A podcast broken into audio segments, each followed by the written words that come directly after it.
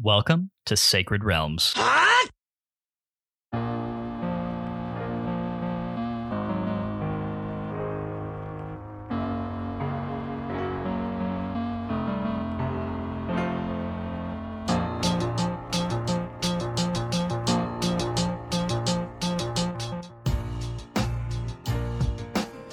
It's a great day in Hyrule, y'all. Welcome to Sacred Realms, a Zelda retrospective podcast.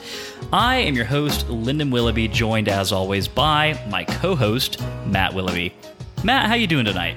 Uh, I am hot and it is muggy and gross, and I'm pretty sure there's a mosquito buzzing around in here somewhere that I'm gonna try to kill at some point. So if you hear a loud clapping noise, it's just Yeah, me it's- terminating insects. Thanks for the uh, thanks for the heads up on that, Matt. Yeah.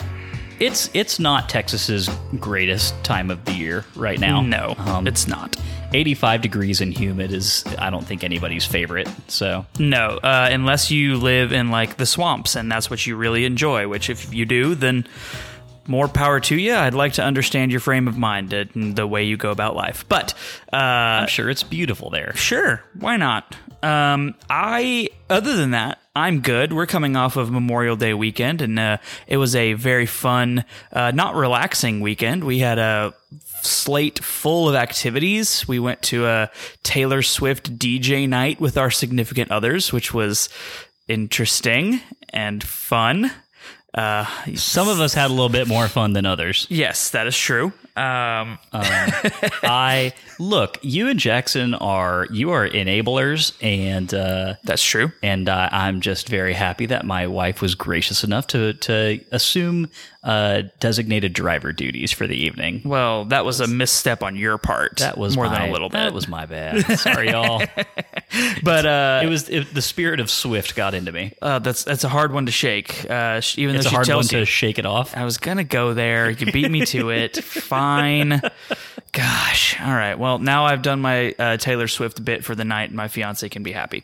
Um, and then, I mean, just into a long weekend of pool and family and uh, grilled meats of various kinds, and uh, just a good time all around. We we did. We opened the pool this weekend, and uh, man, that is just such a magical, magical weekend. Um, Memorial Day is about the latest that we ever do it, and uh, it was great. I was jonesing for some pool time. It it really hit the spot, and we got the kiddo in, and and he was really enjoying it. So Pool nuggy is the best nuggy, in my opinion. He, he really does thrive. I mean, I don't ha- I don't have like favorites, but it was it was cute. Yes.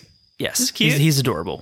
um, it was really fun. We had a good weekend. We are, I think, both kind of exhausted because we're now old and doing things like that all weekend instead of sleeping and recharging uh, does take its toll. So, yep, old, old we are. You're correct.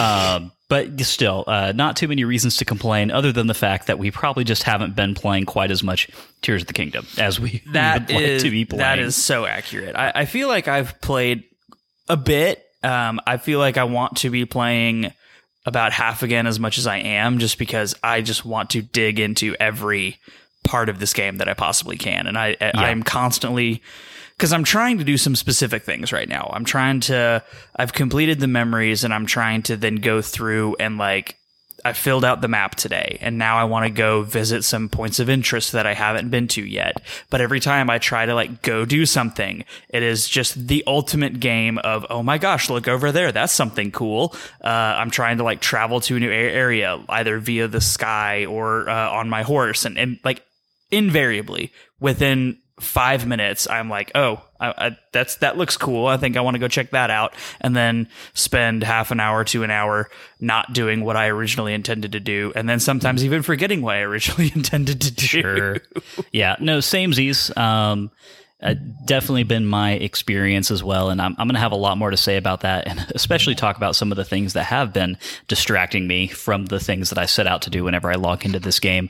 Um, before I talk more about my experience, before we talk more about your experience with this game, Matt, I, I am pleased to introduce our guest for the evening. Y'all know him, you love him. The one and only Mr. Max Nichols has joined us to talk about Tears of the Kingdom. Max, how are you doing? I am doing fantastic. Really excited to be back and chatting on this momentous occasion of a new Zelda launch. I, I know that we had like uh, in the lead up to the launch of this game, there was some uncertainty about because I know you've been very diligent in kind of your spoiler dodging, right? Um, Oh yeah, as as you should be because yeah i mean how often do we get a, a game of, of this magnitude you know uh, let alone a, a, zelda game? I mean this is a this is an event and i feel like it's not one that you want to uh, you know you know you don't want to ruin your experience or you know um, you don't want to discover something um, via the internet that would have been better and and you know more enjoyably discovered through actual gameplay. So it's completely understandable.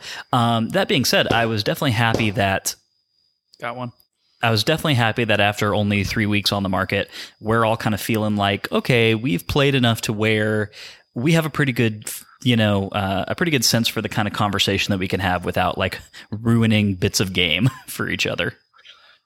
Yeah, yeah, we've we've passed that like every mechanic is a new revelation period and now we're on to like okay we know the shape of this game. We know how it goes. Now all we need to do is avoid specifics story moments and stuff and we're good. Yeah. And like that's full disclosure that is the reason that i went straight for the memories because i knew that like those would be making their way around the twitterverse and everything else in a much more difficult to avoid way. Um, like especially now that we're three weeks in, I knew that all that stuff was going to start popping up, and I did not want anyone to tell me anything that I didn't find out for myself. So that is the sole reason that I uh, just went straight. I think last week I dedicated four ish hours and did everything related to uh, the memories and the story up to where I'm at in the game now. Um, because I did not want any of that to get ruined for me. And I'm very glad that I did. It's, it's a very rewarding um, system of storytelling that I think was really great in Breath of the Wild. And I think they even improved upon uh, in Tears of the Kingdom. So I'm, I'm very glad that I did that. And I highly recommend to anybody uh, who doesn't want that kind of stuff spoiled for them to kind of make that a priority. Um, before it gets Zelda version of defensive driving. Exactly. Yeah, you you gotta you gotta safeguard yourself because not anyone's gonna do it for you. So, uh, and no one cares about your feelings on the internet, generally speaking. So, um, do it for yourself. Uh, man, you'll, that's you'll that's yourself. a good rule of thumb just for life in the year of our Lord 2023. yeah, um, true. Uh, so uh, I hear I hear you're getting a lot of new listeners big surge because of the big new Zelda game. Yes, um, it's been a lot of fun. Which has uh, is already the second best selling Zelda game of all time, by the way. Uh, beat Ocarina of Time. Uh, wow, that's crazy. Anyway, what was I saying? Right. Um, should I reintroduce myself? I haven't done that in a long time on the podcast. I think that that would probably be a good idea. Yeah, we've we've definitely had um, we've definitely had kind of a, an influx of new folks and uh, almost a thousand a week. Yeah, and and we're obviously we love that. We love that y'all are here. Um, you know, you're on this same journey with us, and um, this is a little bit different format than than you're usually catching us uh, trying to do, but um, definitely a unique moment in time. And so, um, yeah, definitely got to celebrate that. Um, but to all of you listening, Max is one of our recurring, um, you know, one of our most uh, frequently um, featured voices. And uh, yeah, I'm, I'm going to give him a moment here, real quick, just to tell you about himself before we dive into this thing. Yeah, yeah. So I'm a professional game designer. Currently, I am a senior activity designer working at Bungie. So I help make, uh, you know, missions and combat encounters and that sort of thing. Um, I've taught some, you know, game design classes at the college level, including world design. Um, and I'm a longtime kind of Zelda community contributor. Like I used to run a fan site 20 years ago, and these days I run um, a website called Hyrule Interviews, um, which is just a database of every interview I can find with anyone who has ever worked on a Zelda game. I've got like a thousand of them now. Um, now that Matt Mercer is worked on a Zelda game, I'm wrestling with the question of do I need to go put every episode of Critical Role in my database. um, uh, but yeah, so uh, I'm super into Zelda. That's the reason I'm a game designer. So I love coming on here and chatting about it. It's highlight of my month every time. Well, we love having you, and you always bring a wonderful, uh, fresh perspective and a professional perspective. So that's uh, kind of the main selling point of the Max episodes is getting some deep dive knowledge that is hard to get elsewhere. So yeah, there's a reason you. that the first uh, episode we ever had Max on was the Ocarina of Time Water Temple episode, right? It's like we feel like we need professional opinions about this one, and we got them. So There you go. That was, uh, man, I want to go back and listen to that one sometime. Like I'm, That was a fun episode. yeah. It was yeah. I j- I actually listened to it probably I don't know like six months ago or something, and it was it's it was still fun, still a fun listen. Although It's- I think my favorite Max episode was the Lanayru sand ship in Skyward Sword, where we got to talk about the transition mechanics of sand to water and the boat and all that. That was a crazy fun one. Yeah. Well, uh, that was kind of somewhat of a prophetic moment, right? Because uh, much as many people working in games right now are staring at a Zelda game trying to figure out how exactly they did that, uh, that was kind of a similar moment in which we're kind of looking at the the water to sand, you know, moment to moment transition and just saying like, "Huh, that's interesting. Wonder what went into that." Yep. Um, yeah, I had a hard time explaining it all. I had to pull in a technical artist friend to help me understand it. Well, this whole game is basically that repeated ad infinity. Like, how did they do this? What is this? Is just magic. Like, there's no way that this is possible, but it is in front of me, so it's obviously possible. Yeah. But like, Yeah. yeah, it's wild. I mean, this is going to be Tears of the Kingdom Oh. is a technical marvel in a number of different ways. Uh, it's kind of just bonkers what they have accomplished on on this in this game on the Switch uh, at a smoother frame rate than Breath of the Wild had. Uh, you know, tracking the physics history for 30 seconds of every single object in the scene, um, which Breath of the Wild didn't have to do. So they must have done some crazy optimization since Breath of the Wild. Yeah. I mean, I these are all the things that I can't wait to talk a little bit more about. And one of the reasons that I really felt that it was important to have you specifically on for this kind of stretch of bonus episodes where we just kind of freewheel about this game for the first time. Well, I tell you guys what I really want to do is get into some housekeeping, get it out of the way. Uh, that way we can just dive straight into this conversation without any further impediments. So, with that being said, if you didn't know, Sacred Realms is a weekly re examination of The Legend of Zelda, one little slice at a time. Sacred Realms drops every Wednesday and is available on all major podcast networks. Every week, we play a new section of a Zelda game and then we sit down here to talk and to drop our hot takes. If that sounds fun to you, please head over to Apple Podcasts, hit that subscribe button, and be sure to leave us a review. Five star reviews are greatly appreciated, and they have a chance to get a shout out here on the show. If you want more Sacred Realms in your life, you can head over to patreon.com slash sacred realms pod to get access to our Discord channel, listener mail, vote on what game we play next, and so much more. Additionally, one of the benefits that Master Sword patrons and above get is that we read their names every week here on the show. Those legendary individuals are William, Connor, Shepherd Street, Matthew, Chris, Daniel, Fallout 907, Kelso, Tiffany the Star, Daxel, Patrice, Stephanie, Darknook, Brian, George, Mike, Dylan, Lennon, Melanie, Kolku, Aiden, Rowan, Josh, Nick, Dante, Gep, Brittany, Davey, Haru the Mighty, Derek, Albert, Mark, Andy, Cameron, Ben, Daniel, Nick D underscore TV, Travis, Christian, Jonathan, Hyrule Interviews, aka your guest of the evening, Garrett, and Drew. These are the most legendary of individuals. They are truly wonderful people, and uh, I don't know what's a what's a good one, Matt. I, I'm gonna let you think of the one this week. You never. but get to this is your favorite part. This is your favorite part of it. Yeah, I know, but I want you to do one, and then I'm gonna Oh, sit over okay. here and be critical of whatever you say. Um, I would gladly go into any challenge shrine with nothing but my undergarments and whatever the game throws at me with any of these people. there you go. That's good.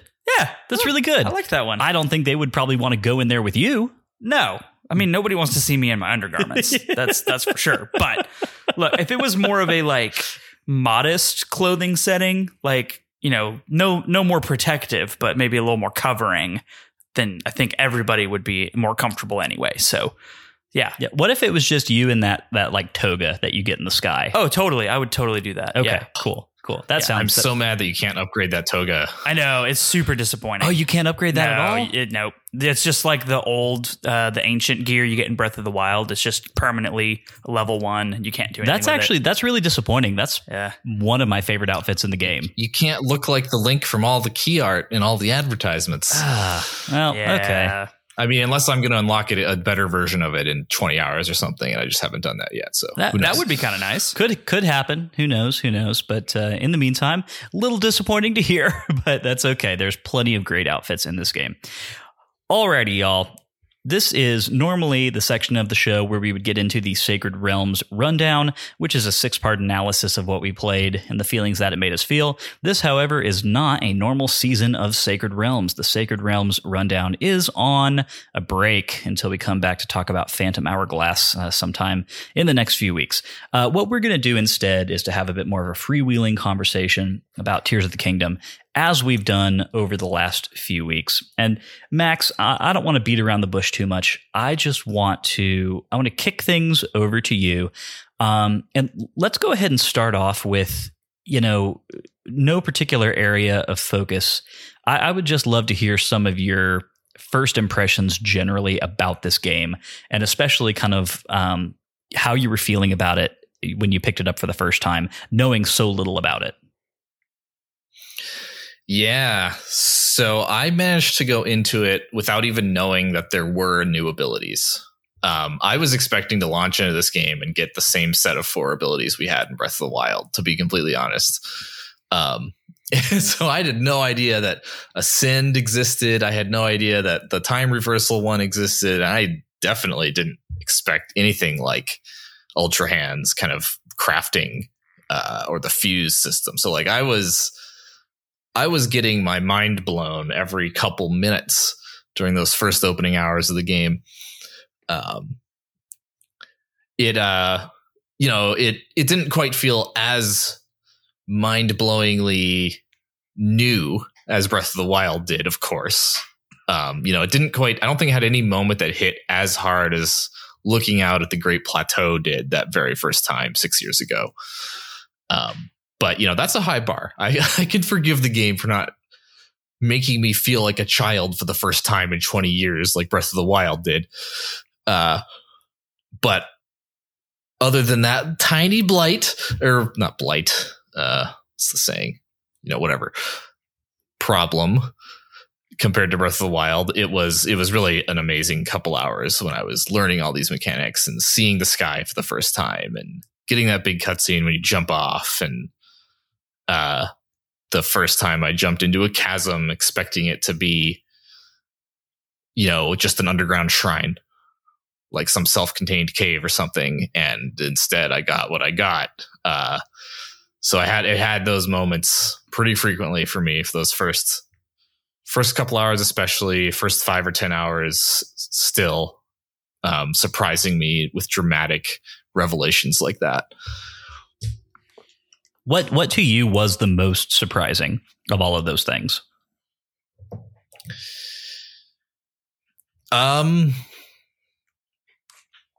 I think the thing that gave me the most like was the most joyful surprise. Like I I kind of like had the biggest grin on my face was the first time I went into a chasm and realized the extent of what was down there. Yeah. Um like that was I was not expecting it. I was not expecting a whole other you know world's worth of landscape underground. And I mean, did it? Uh, did you realize? Like, did you have a pretty good idea right off the bat that you were looking at an area that was roughly the size of the overworld above it, or did it take you a minute? Like, were you still thinking that you'd fallen into something just a little bit more um, contained or segmented than that? I had my like I, I I spent a few minutes kind of thinking like, did they? No, no way. There's no way it's that big. And like playing around. Um, I could tell immediately that it was going to be a big recurring thing because it had this whole systems that they were teaching you about how it works um, and mechanics they were showing me about how to navigate down there. Like it was clearly a big deal that was going to keep happening, but it wasn't until I lit up the first um, Lightroot that I've I've I was like, wow, they did it. It is as big as Hyrule. um, well, and what it, seeing it seeing it go to the map and seeing the Robbie say like, oh, this is like corresponds to the shrine above it. I was like, oh crap, there's one of these for every shrine. And that's what I was wondering because it, it, it's tough to really get a sense of the scale of the depths until it kicks you to the map. And then, I mean, since you can kind of freely scroll between depths surface and sky and it's all the same size map together um, i think that's probably the biggest context clue f- for sure yeah uh, i'm trying to remember this moment like I don't think you could scroll down to the depths on the map until you got the first Lightroot. Maybe you could. I I want to say they like activated that part of the menu when you scanned the first Lightroot. I didn't try, and and to be completely honest, I don't think that I re- I was really interacting with my map at all um, until quite a little ways after that. Because I, you know, I, I know some people kind of go off the beaten path once they get down to the surface for the first time, and I mean, famously, there's stories all over the internet of folks who, um, you know, didn't even try to go check out Lookout Landing uh, you know, they just, you know, like they, they hit the ground and then it's like off to Kakariko Village or off to like, you know, Gerudo Town yep. or, or, oh, that whatever. looks interesting. Something like 10 miles away on the horizon. right. Exactly. Uh, so like, I mean, you know, like we said last week, there's people who have played 50, 60 hours of this game and they don't even have the glider yet. So, um, which is incredible. Um, oh boy. I didn't know. I, so I didn't know if this game was going to have the glider. I went through the whole Great Sky Island or whatever it's called tutorial area. I didn't get the glider and I like went down. I like I have a note written down. I was taking some notes and one of my notes is like, does this game not have the glider? Like seven question marks. Um, so I was like actually afraid I was never going to get a glider in this game and they're going to replace it with like crafting mechanics. would would you have been disappointed in that? I would have. Yeah. Um yeah, I mean uh, I don't know if we want to get into my thoughts on the crafting yet, but uh No, I, I think um, maybe not quite yet. I will just say that I agree with you. I think um, the glider to me is one of those things that's so quintessential about a Breath of the Wild style Zelda game. Um, the fact that this game is so inextricably linked to systems and um, you know the same specific like overworld of Breath of the Wild, I, I think it really would have felt it, it would have felt like a removal of um, mm. of some you know pl- uh, some options for the player um, that that would have yeah. felt not I mean, great. The only world where they would have gotten rid of the glider is if they're replacing it with something else that f- fulfilled the same role from a different angle, probably. Yeah. Um, because it's obviously like an essential part of just the the action ecosystem of this game. Yeah. Like imagine moving around this overworld without the glider; it would be miserable. No, yeah, um, yeah for for sure. Um, or or at but least, I couldn't imagine what that would have been. yeah, I mean the the only way I can imagine them having done it like it, were the glider to not exist, I think there would have had to be um, a, a, bit more density to the sky islands, right? Because at that point, um, fast travel to shrines in the sky would have been a much bigger mechanic and then that just becomes like okay now you're now now the main traversal mechanic is just free falling from the sky islands um, to the overworld so yeah, I, I didn't know to what extent crafting was going to be like the main activity or not of this game.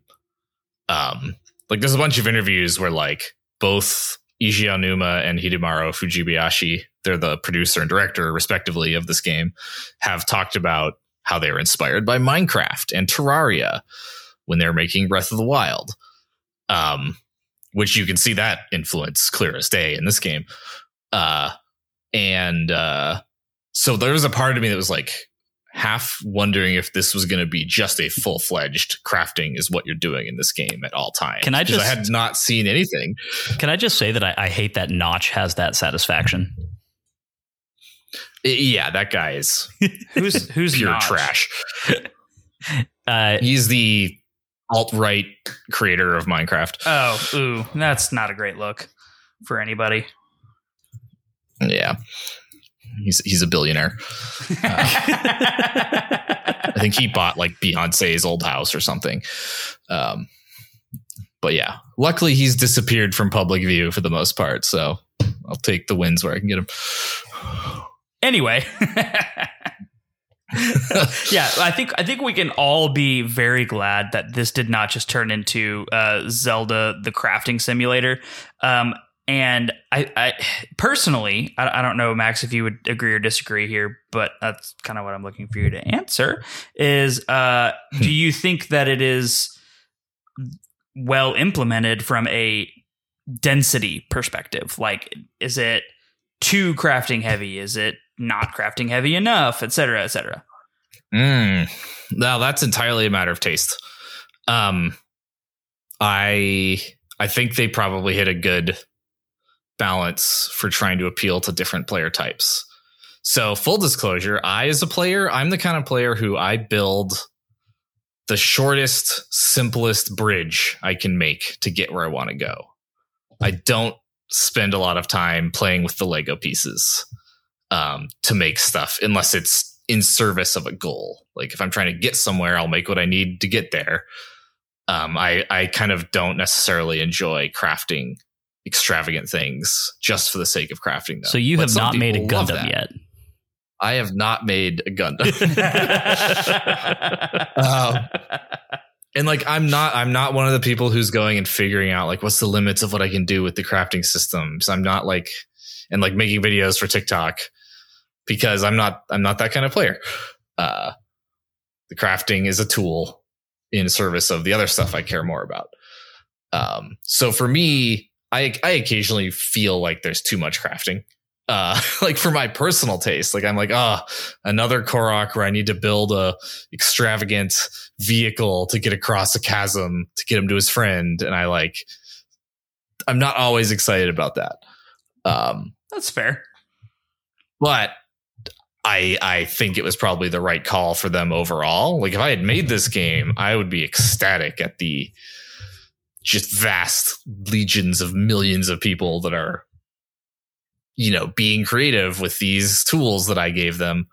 Um, like they're probably loving it so much that I'm worried that they're going to go even harder in that direction in the next Zelda game. Uh, Yeah, I mean, I, I think one thing that's very interesting about this is that I've seen quite a lot of people, and I actually consider myself one of one of those types of uh, players where they are not traditional fans of the crafting genre. The Minecraft of of the world are, are not really their thing. Um, mhm. you know, it, it- fans of games that are typically more linear, right? Um, where you know, even if there's like some deviation possible, it, it's mostly just like you- you're still more or less being kind of funneled along an overarching path, right? And that's one of the reasons that I like so many of the more recent 3D Zelda games previous to Breath of the Wild, right? Is that um, I'm not the kind of person who, and we've talked about this in past seasons, the pure exploration, just the complete untethered exploration of some Zelda games is not necessarily um, the the thing that I'm looking for the most. It's not the thing that I enjoy the most. Um, and it's it's funny because Breath of the Wild did this exact same thing, right? Where I am not really a fan of survival mechanics in any major way, but Breath of the Wild managed to implement them in a way that made me enjoy them. And even though I knew that's what they were, like I was playing that game, and I was like, "Oh, cool! It's it's like a light survival sim."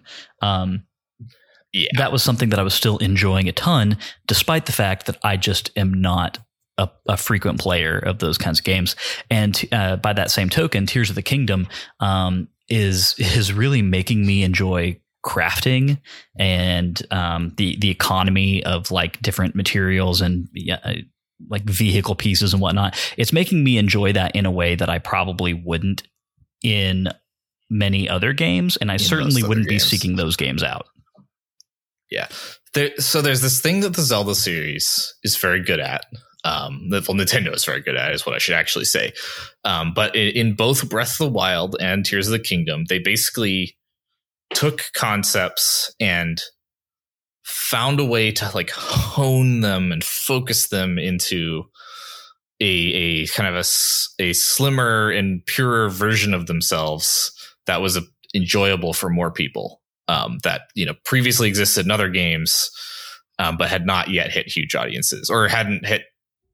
That's not true. Nintendo has hit enormous audiences, but you know had hit more audiences than it had hit before. Um, you know, Breath of the Wild, the version of this was the survival mechanics, the the active exploration was easier um, and more like natural and organic for a lot of people. Like there, people had made waypoint lists, like you gotta tr- figure out how to get places, kind of exploration games before, obviously. Um, but like the actual act of navigation was made fun for more people by making it uh, approachable um, and feel. It was so polished that it felt natural to people in a way that it, it doesn't necessarily in many other games. And then Tears of the Kingdom is doing it with well, It's doing it with crafting. It's doing it with um, whatever we want to call the fuse mechanic. Like because you, you kind of you kind of craft weapons with fuse. You craft objects with auto uh, auto build and ultra hand, um, and those feel like slightly separate systems to me. Um, and they brought those things closer together. Like a lot of games have crafting systems where you go up to a, a tool bench or an NPC and like you go into a menu and you're like, I'm going to spend seven of this resource, eight of this resource, and I'm going to build a weapon. And then it like a tool of progress bar fills and you get a weapon. Yeah, like a um, Skyrim with blacksmithing. Yeah, where you yeah, where yeah. you're basically removing um, a selection of items in exchange for what is what is a new item. Yeah.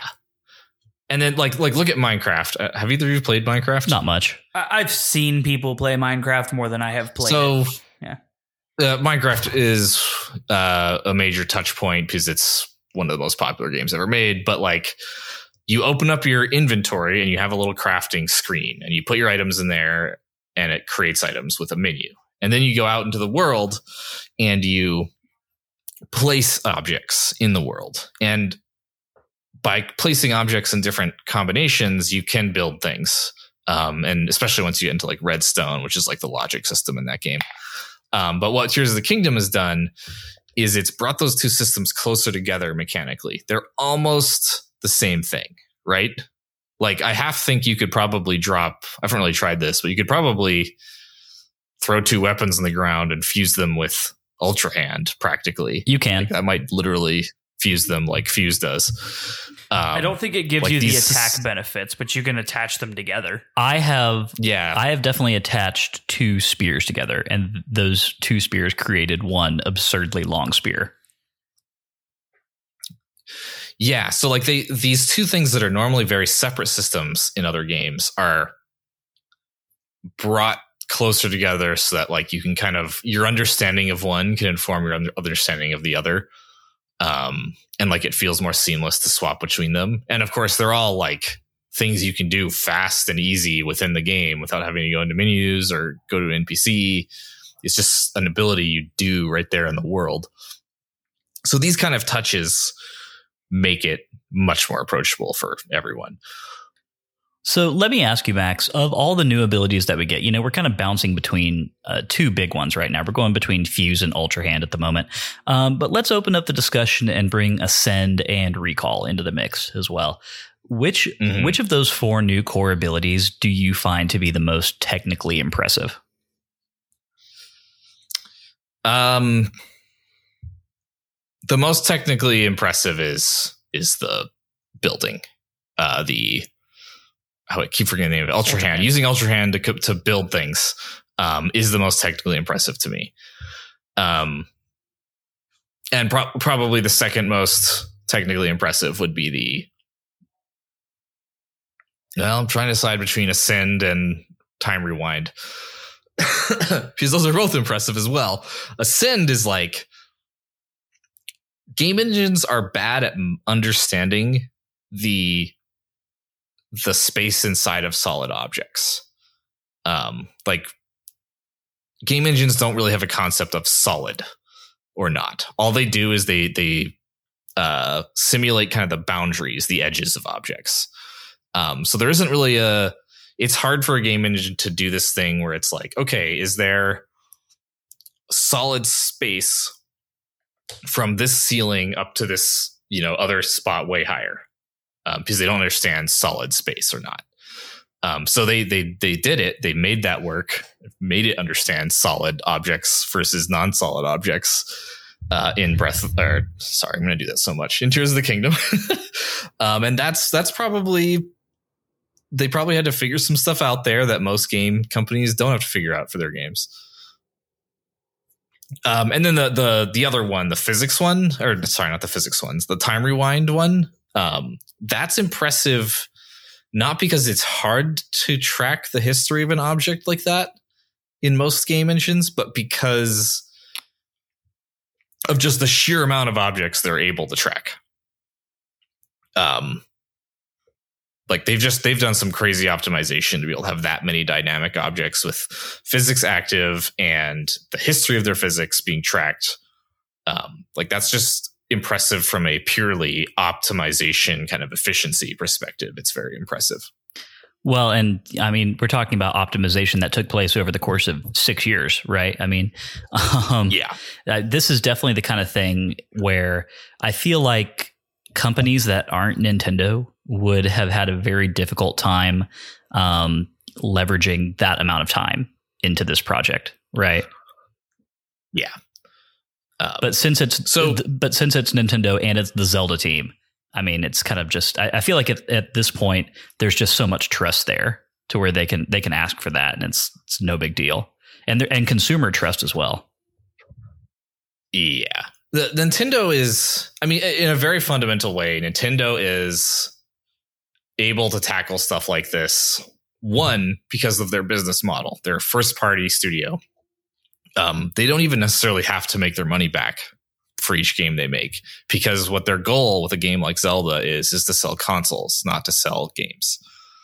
Um, like it's okay if they if they lose money on a Zelda game um, because they just need to sell Switches with it because that's where their real money comes from. I don't think they do lose money. yeah, um, like, I'm, I'm, guessing they probably didn't lose money on this one. no, um, but like it's it's just so much easier for them to justify things like delays, things like really long development times. Things like we need an extra year for polish. No, nobody can really do that most of the time because an extra year is, uh, I mean, on a game like this, you might your your first thought might be like, oh, it's like twenty five percent more cost. But no, it's probably more like 40% more cost because the last year or two of development is when they have the most people working. Uh, you know, the last year or two of development for a AAA game is when it costs more in terms of salaries, which is the most the biggest cost for game dev, um, than the earlier years because there's more people. So when they delay a game by a year, that's a huge increase in the the cost and a commensurately huge increase in the amount of money that game needs to bring back in afterwards. Um, so nobody can really do that too often unless they're just really confident in their IP and their the quality of their game and stuff. Well, I don't. Or their first party it, developer. It's, it's hard to think of a studio that has more justifiable confidence in an IP than The Legend of Zelda at this point, right? Yeah. yeah. So, like, underpinning, like, we talked about like individual abilities there and why they're impressive, but like, what's really ultimately the most impressive, impressive part of all of this is the physics, engineering, and physics design in Tears of the Kingdom, um, which is what all of the others are built out of. Um, trying to think. So think back to like other games you two have played where maybe there's physics objects in them, like things that you can knock around or sure, you know, they can fall down a hill and they'll roll down the hill or whatever. Like, can you think of any game like that where physics, like inter, uh, interacting with the physics of things in the game world was a major mechanic. Uh, it was like Portal Two comes immediately to mind. Yeah. Yeah, I mean, that, that's about it. like honestly, yeah. As far as games that I've played. so I mean, the, and the reason that sorry, I'm like super monologuing here, but uh, the reason that is is because physics is really hard and chaotic like the physics systems in most games, it ends up being kind of just flair or set dressing, or like it's used for like a single object rolling along the terrain or something. Um, and and it's because like taming the physics in most game engines is not something that's been done. Um, it's too unpredictable. It's hard to say like here's your power as a player is to do this physics thing because it's like oh that's just going to turn return bonkers bugs and like be totally broken in all sorts of ways. Allow players to skip things. Like stuff will get stuck inside of other stuff. You know, a tree will get stuck in a wall and vibrate and then shoot out of it at a thousand miles an hour and kill you. um, you know, like that's that stuff is so common in games with physics systems that it's not even surprising to most gamers. Really, we're like, yeah, it's just that's what physics in games is. Yeah. It's crazy sometimes. Well, and Um, to that point, it does make me wonder. And Matt, you you let me know what you think about this too. But Mm. I was thinking about this today. Um, I th- I think in Tears of the Kingdom specifically, I take a little bit of that for granted just because the basis of all of that, like Breath of the Wild, like even though your core suite of mechanics are different in Breath of the Wild, um, the way that physics work in that game, the way that the the engine runs, the way that the world functions, it is still. Um, I, I hesitate to say the exact same, but it feels fundamentally the same, right? Like at its at its very base, one, before you add the abilities, it feels the same. Um, and so obviously, there's like a lot of training and education that Breath of the Wild did up front, and I'm very curious what this game is like for a player who did not play Breath of the Wild, and I, I would I've got to believe that's a fairly niche crew of people. But at the same time, maybe it's not. I mean, the Switch is a widely adopted platform, and um, it's you know, I mean, Breath of the Wild came out at the beginning of the life cycle. I got to believe there's a lot of people who got Switches, you know, for you know Mario Kart or Party or you know Metroid or whatever between now and then, and who haven't played Breath of the Wild but got this game because of the buzz and because it, it was making a splash, right? And I'm very curious what this game must be like for somebody who did not spend time in Breath of the Wild. Yeah, I'm so curious of that too. yeah, uh, so I, think that it has a very similar feel, but to Max's point, it does feel so much more polished just with the I I think it mostly comes from the ability the, the tracking ability of the objects with recall. Like I don't know that Breath of the Wild could have done that. Like I think the closest you get in something uh in Breath of the Wild, something like that is stasis, and that's just freezing an object in time and then shooting it unidirectionally, you know, and with uh, by causing it damage, which was still very impressive. So I don't want to like you know dismiss how impressive Breath of the Wild was for its phys- physics engine as well, but um, yeah, the the polish here is just insane. Well, that's why it's so. This is it's so difficult for me because I've already started that, you know, probably completely inconsequential discussion in my head of like, uh, do I like this game more than Breath of the Wild? Right. Um, that that's an impossible question to answer, and I'm and no one's even asking me to answer it. Right. It's just like a fun thought exercise that's happening within my own brain. Um, but I, it's it's so interesting because I think people have said this, and I kind of agree there's such an incredible level of execution and such a depth of potential actions that stem out of all of these things that we're talking about right now to where it does in some ways make breath of the wild feel rudimentary um, which is just uh, I, I can't be- i still can't believe that, that that i'm saying that or that that's a thought that i'm having. Um, it, it, blows my mind that that's where i'm at with it. Well, I- so I think that it's it's true, and the fact that I- think what it comes down to is Breath of the Wild took some abilities like remote bombs was cool, but not like overly amazing, right? Like it's it's bombs, and then Cryonis was kind of the same. It was fine. Stasis and Magnesis were both like kind of the cooler, like, oh, this is unique and interesting. And Breath of the or Tears of the Kingdom has now taken all of their abilities are like potentially games you could build or abilities you could build an entire game around. They are also potentially completely game breaking in so many dozens of different ways. and the fact that there is like a duplication glitch that Nintendo has already fixed, and that is basically it. And like the the lack of glitches, the lack of game breaking bugs, the lack of bugs in general is completely astounding. I have not heard of crashes in this game I haven't either, which is insane with some of the Rube Goldberg devices that I've seen people build.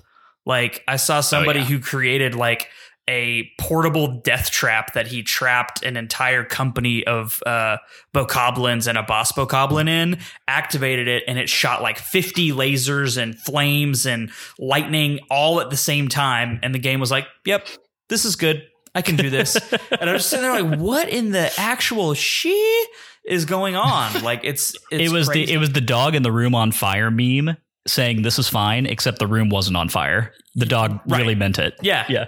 It it was really fine. Yes. uh, yeah, like there's there's this one I just did a shrine recently. Uh I don't know if you do you, is it okay if I talk about the mechanics of a shrine? Yeah, that, yeah, that's that's yet? okay. That's okay. Okay. So like, you know, it's got a a bridge that's just made up of all these panels um, that are like attached together with like some I don't know chains or something. And you you can need to cross some lava by connecting the bridge to some wheels and having it roll across. And this bridge is made up of like 12 segments. Each one of them is individually uh simulated physics object and it you know the wheels pull the first one and then it pulls the next one in the chain and then it pulls the next one and the next one. So it's like 12 objects each inheriting secondary kind of physics motion from the one earlier in the chain and it just works. Uh that's as a game developer when i saw that i was like holy crap that's miraculous that that worked. Um i don't think any other games engine would handle that uh, and that might not seem as as obviously a big deal to someone watching if they aren't used to trying to make games work. um, but like, you know, a bunch of different systems interacting, a bunch of different objects interacting, uh, chains of cause and effect, all working in real time. In any other game, it would have like they would have gotten inside of each other and they would have exploded in twelve different directions. Um, so it's technologically amazing. And then the other half of all this is all the technology in the world doesn't do you any good if there isn't really good game design happening around making the physics system function well as like a thing that you can actually enjoy and play with um which they are totally doing in Tears of the Kingdom if you want me to keep talking about that.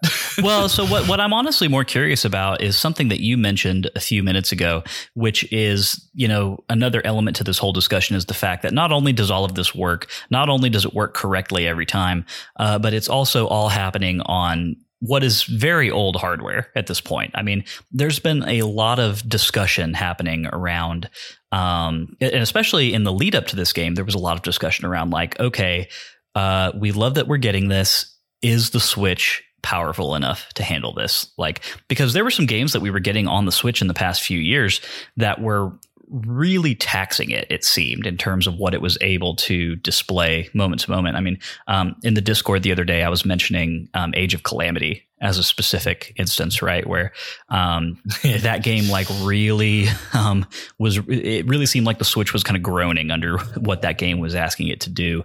Um, and uh, I, obviously, this game runs as smoothly or more smoothly, in my experience, than Breath of the Wild does, while doing more. Definitely. And and so I'm just kind of wondering: is to, to what extent does the power of the Switch even necessarily matter? Because, uh, like, I'm not talking graphics. You know, it's a given that th- Yeah. like this is not a 4K ray tracing. You know, it's it, it, it's completely it exists completely outside of the graphics arms race that the rest of the game industry kind of seems to be um, in the kind of in the middle of at all times. Yeah. So the way people talk about console power always annoys me. Um, not not saying I'm annoyed at you right now, but uh, like people will say Lyndon, I'm like, always oh, annoyed at you. Why can't we be friends?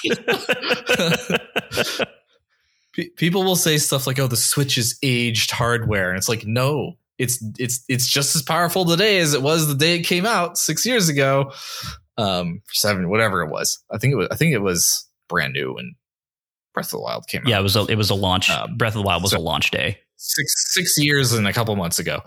Um, like it's just as powerful. So any game that was amazing that we made then, you could make a game just as amazing now.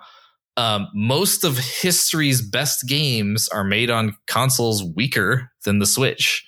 You don't need to be winning the arms race um, for tech in your consoles to make amazing games. But what does happen is when it coexists with much more powerful consoles, people try like people uh, game companies will build stuff for the more powerful consoles and they'll get used to that. They'll get used to like the corners they're allowed to cut or the areas where they're allowed to be inefficient. And then they'll try to go apply what they've learned to their Switch development and they can't cut those corners and they can't be inefficient in those same ways. Or they'll try to port stuff directly. Um, and then people on the Switch will try to like keep up with what's going on on the stronger consoles. They'll be like, oh, we need to we need to play the same game that they're playing and it needs to work on the Switch. And that's when you run into like slow down and um so it is a somewhat artificial problem, but it is still a real problem uh, that the Switch is aged. Um all that said, I do think Tears of the Kingdom is is doing things that probably benefit that would have been a lot easier on a more powerful console. Yeah. Like we've talked about. You know, maintaining consistent frame rate, tracking physics history. Yeah. Uh, Nintendo just happens to do a good job of uh, I mean, understanding the constraints they're working under and then working within those constraints. Well, I think it's it's interesting too because of course people are going to mod this game, right? It will be running in emulators and uh, people will be kind of tinkering with it. But if the way that people were interacting in that way with Breath of the Wild is any indication, I, I to my very limited exposure of, of, the emulation community. I don't spend a whole lot of time following people who are working in that space. Not because I disagree with it, but just because I don't emulate games myself. Um, because I'm usually happy to play them on just like the console that I own. Right. you don't have time to play all the games you not emulating. yeah, I was gonna say my yeah, my exactly my PS5 that I've turned on twice is evidence to that. Um, but I mean, it, it, seems like Breath of the Wild emulation outside of some kind of goofy stuff like oh Thomas the Tank Engine's in this game now. Yeah, whatever. Um, it seems like it mostly was just existing as like people saying, "Hey, here's what Breath of the Wild looks like in 4K with ray tracing," right? And I think that's actually such an awesome affirmation of the technical achievement that Breath of the Wild was and that Tears of the Kingdom is as well. When um, the suite of things that are just naturally in the game is so compelling that people aren't spending tons of time trying to make a new suite of systems within a game. Yeah. Uh, I mean, I, I haven't felt the the desire to go make mods for a game in a long time, but I could, I could, I have occasionally toyed with the thought for Breath of the Wild. Um, because it would be, a, it's just a game world I would love to make content in. Uh, So I, have got one or two specific topics that I want to get into just a little bit more. And um, the first one is I want to go back to our discussion about the Great Sky Island and the ways in which it compares to the Great Plateau, because I I know from what you just said a minute ago, Max, and also from the thread that you've been kind of updating on Twitter ever since launch day, um, I know that you kind of come down on the Great Sky Island in a bit of a different way than Matt and I did. It, at, at least, I'm. Is it fair to say that you feel like the Great Plateau is maybe the more solid introductory area to a game? Yes. Oh, uh, okay. I do. I do think that, uh, but it's a it's a kind of a complicated prob question. Um, the core difference is that Breath of the Wild overall is a more focused game than Tears of the King. Uh, Breath of the Wild has less going on in it, has fewer systems, it has fewer things it needs to teach, fewer edge cases it needs to show you. Uh, they kind of just don't have to teach you as much. So it was easier for them to make a tutorial area.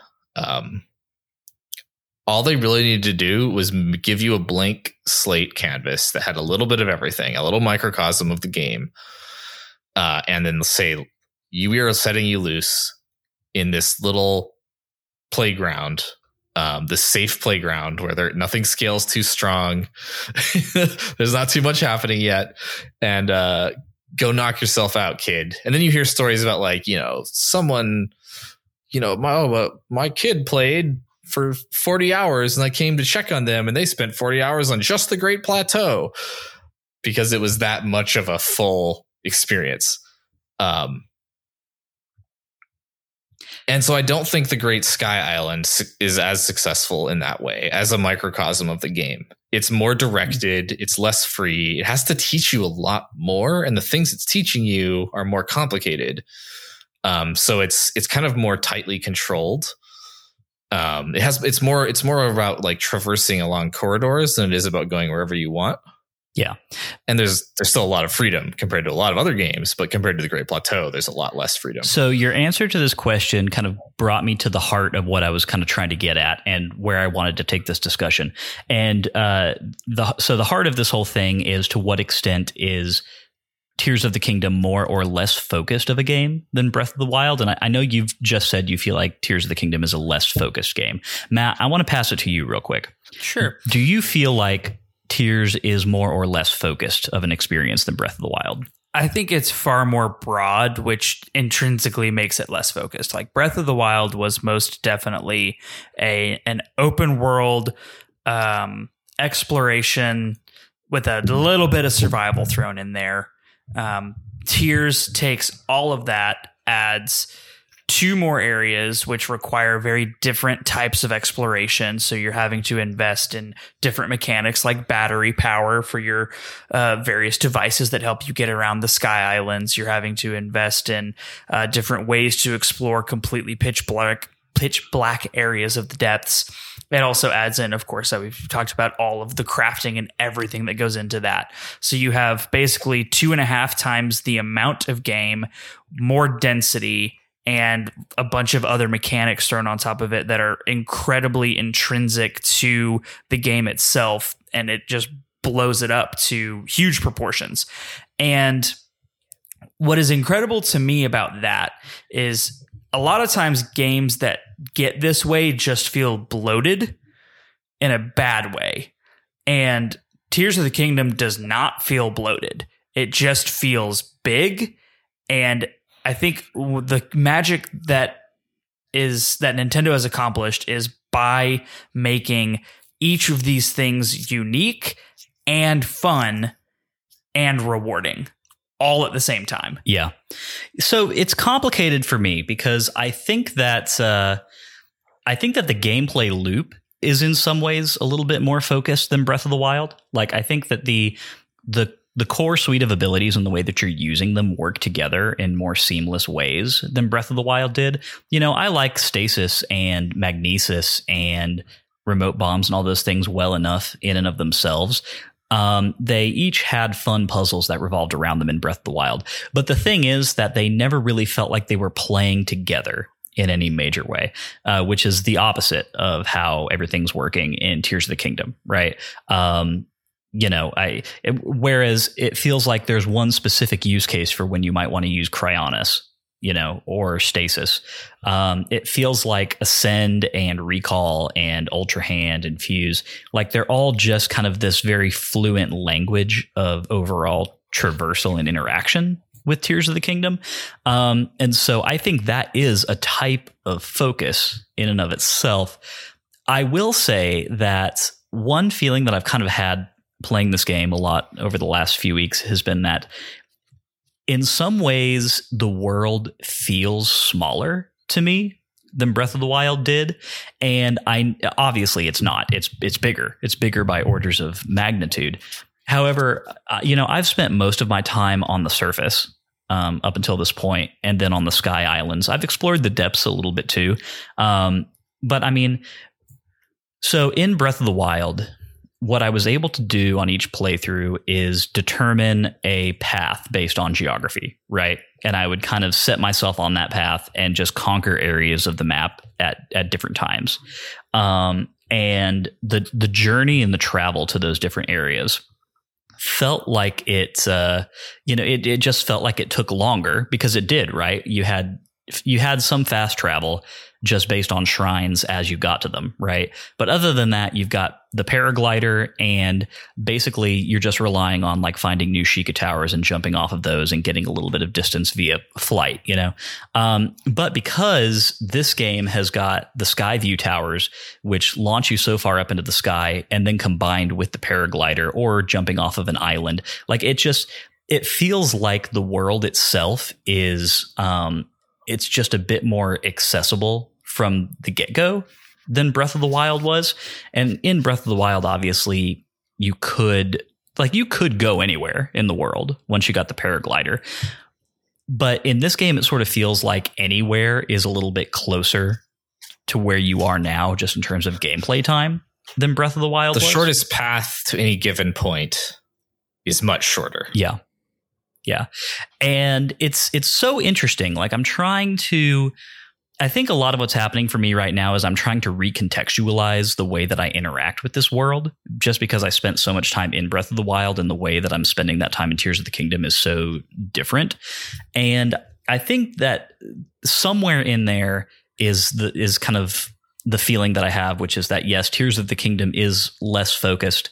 Um, and I'm not saying that that's a bad thing necessarily, but I do think um, you know, Breath of the Wild was much more about, t- to me, Breath of the Wild was much more about this world feeling massive.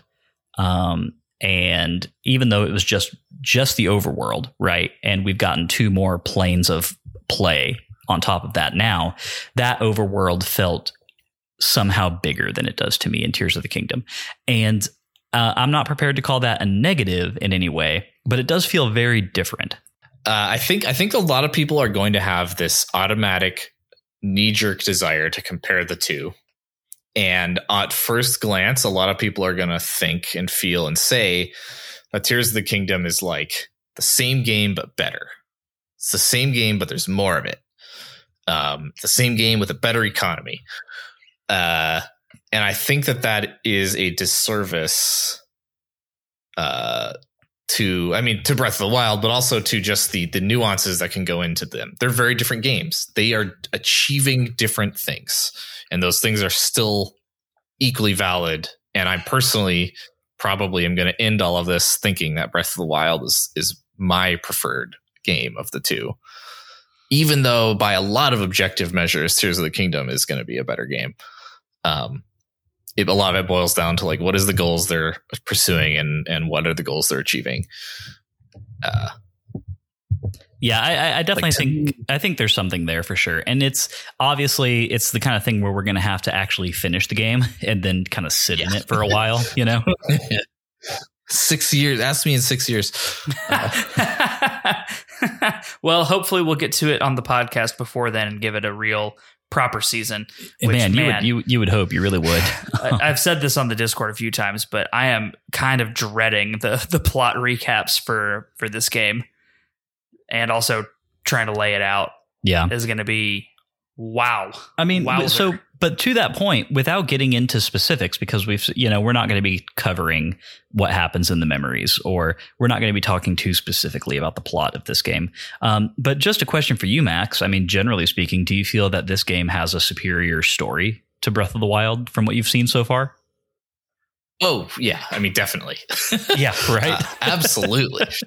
um, I think uh, there's this interesting thing that's happening where in Breath of the Wild this actually gets back to what we were just talking about. In Breath of the Wild, I was like, I cared a lot about experiencing this the backstory with through the memories, but I didn't care about it in a way that made me hungry to like seek out memories as a high priority most of the time. Like that what I was I was exploring, that was what I was playing for was to explore and sometimes in the process of exploring I'd find a memory and I would love it when I found one. But in in this game, I'm like I'm finding myself skipping over vast stretches of land in order to get to a, a new major uh, objective because I want to see more story and I want to see more of the big spectacle moments. Um, so like it is a better story and it maybe would have been a worse fit in Breath of the Wild because the kind of game Breath of the Wild was trying to be. Yeah, I, I, mean, I'm definitely I'm I'm filling in the map much more quickly in Tears than I was in Breath of the Wild, and a lot of that is just because I like we were just talking about. Like I'm trying to track down those memories and to really immerse myself in the story of this game. And so, you know, I was playing for a few hours the other night, and in that time, I made it from. Uh, I made it from like from Hebra to Eldin to Lanayru and uh, you know to Korok Forest and unlocked the Skyview towers for all of those areas, which basically means that even though I've played only about 30 hours of this game, maybe I've unlocked f- functionally two thirds of the map, pretty much. Mhm. Um, which is which is definitely, I mean, took me much longer than that in Breath of the Wild, and I think it, it really is down to what you're talking about, Max, which is that there's there's more opportunity and more incentive to do that in this game. And for a minute there, I really felt like I was rushing, like I kind of felt bad about it. Um, and, and it was just like, man, I really feel like I'm just trucking through this too fast. And then I had to kind of pull back from that thought a little bit and and realize like, okay, this is okay because like I need to be objective about this and realize that even though I filled in so much of this, like just the surface map, that's still just such a like in Breath of the Wild. Um, so much of the game was getting to that next Sheikah Tower, right? Like that was that was such a an integral part of traversal in that game.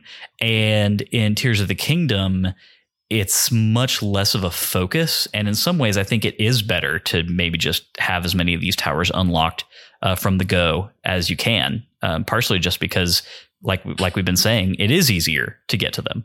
Um, and then once you do have them unlocked, then you know it's it's a lot more fluid getting to different areas of the sky and then finding new chasms to get down to the depths. Right. I, I mean, I, I I agree. I think that there's a lot of there's just a lot more to explore. So I, didn't feel nearly as bad either about taking the four hours to go chase the memories and, and get that done because now I have the entire rest of the game to do. And I also have an easier path to, hey, I haven't like filled in very much of Necluda and I don't have like any shrines over there, and I haven't gotten the Great Fairy, and maybe I'm, I'm gonna leave uh, Hebra, where my I did my first dungeon in Hebra, and I'm just gonna go over to Necluda and kind of explore that area and try to fill in that a little bit. Hmm. Now I have an easier way of doing that. Sure. So I think that for me, honestly, part of the incentive of doing the memories was getting to uh, a point where I could more easily traverse around the map um, instead of having to take my horse from one end to the other. And that's been really Yeah. nice as I've been going through Well, the last. you now probably hours. have the, the towers and teleport points everywhere, right? I do. Like you can quickly get anywhere. Yep, I, I can get to any of the regions, uh, you know, in, a, in the click of a button, and then with uh, the various flying instruments that you can have between gliders, the gliding suit, and any Zonai devices you may have, um, it, it- it's pretty easy to cover large areas of ground quickly.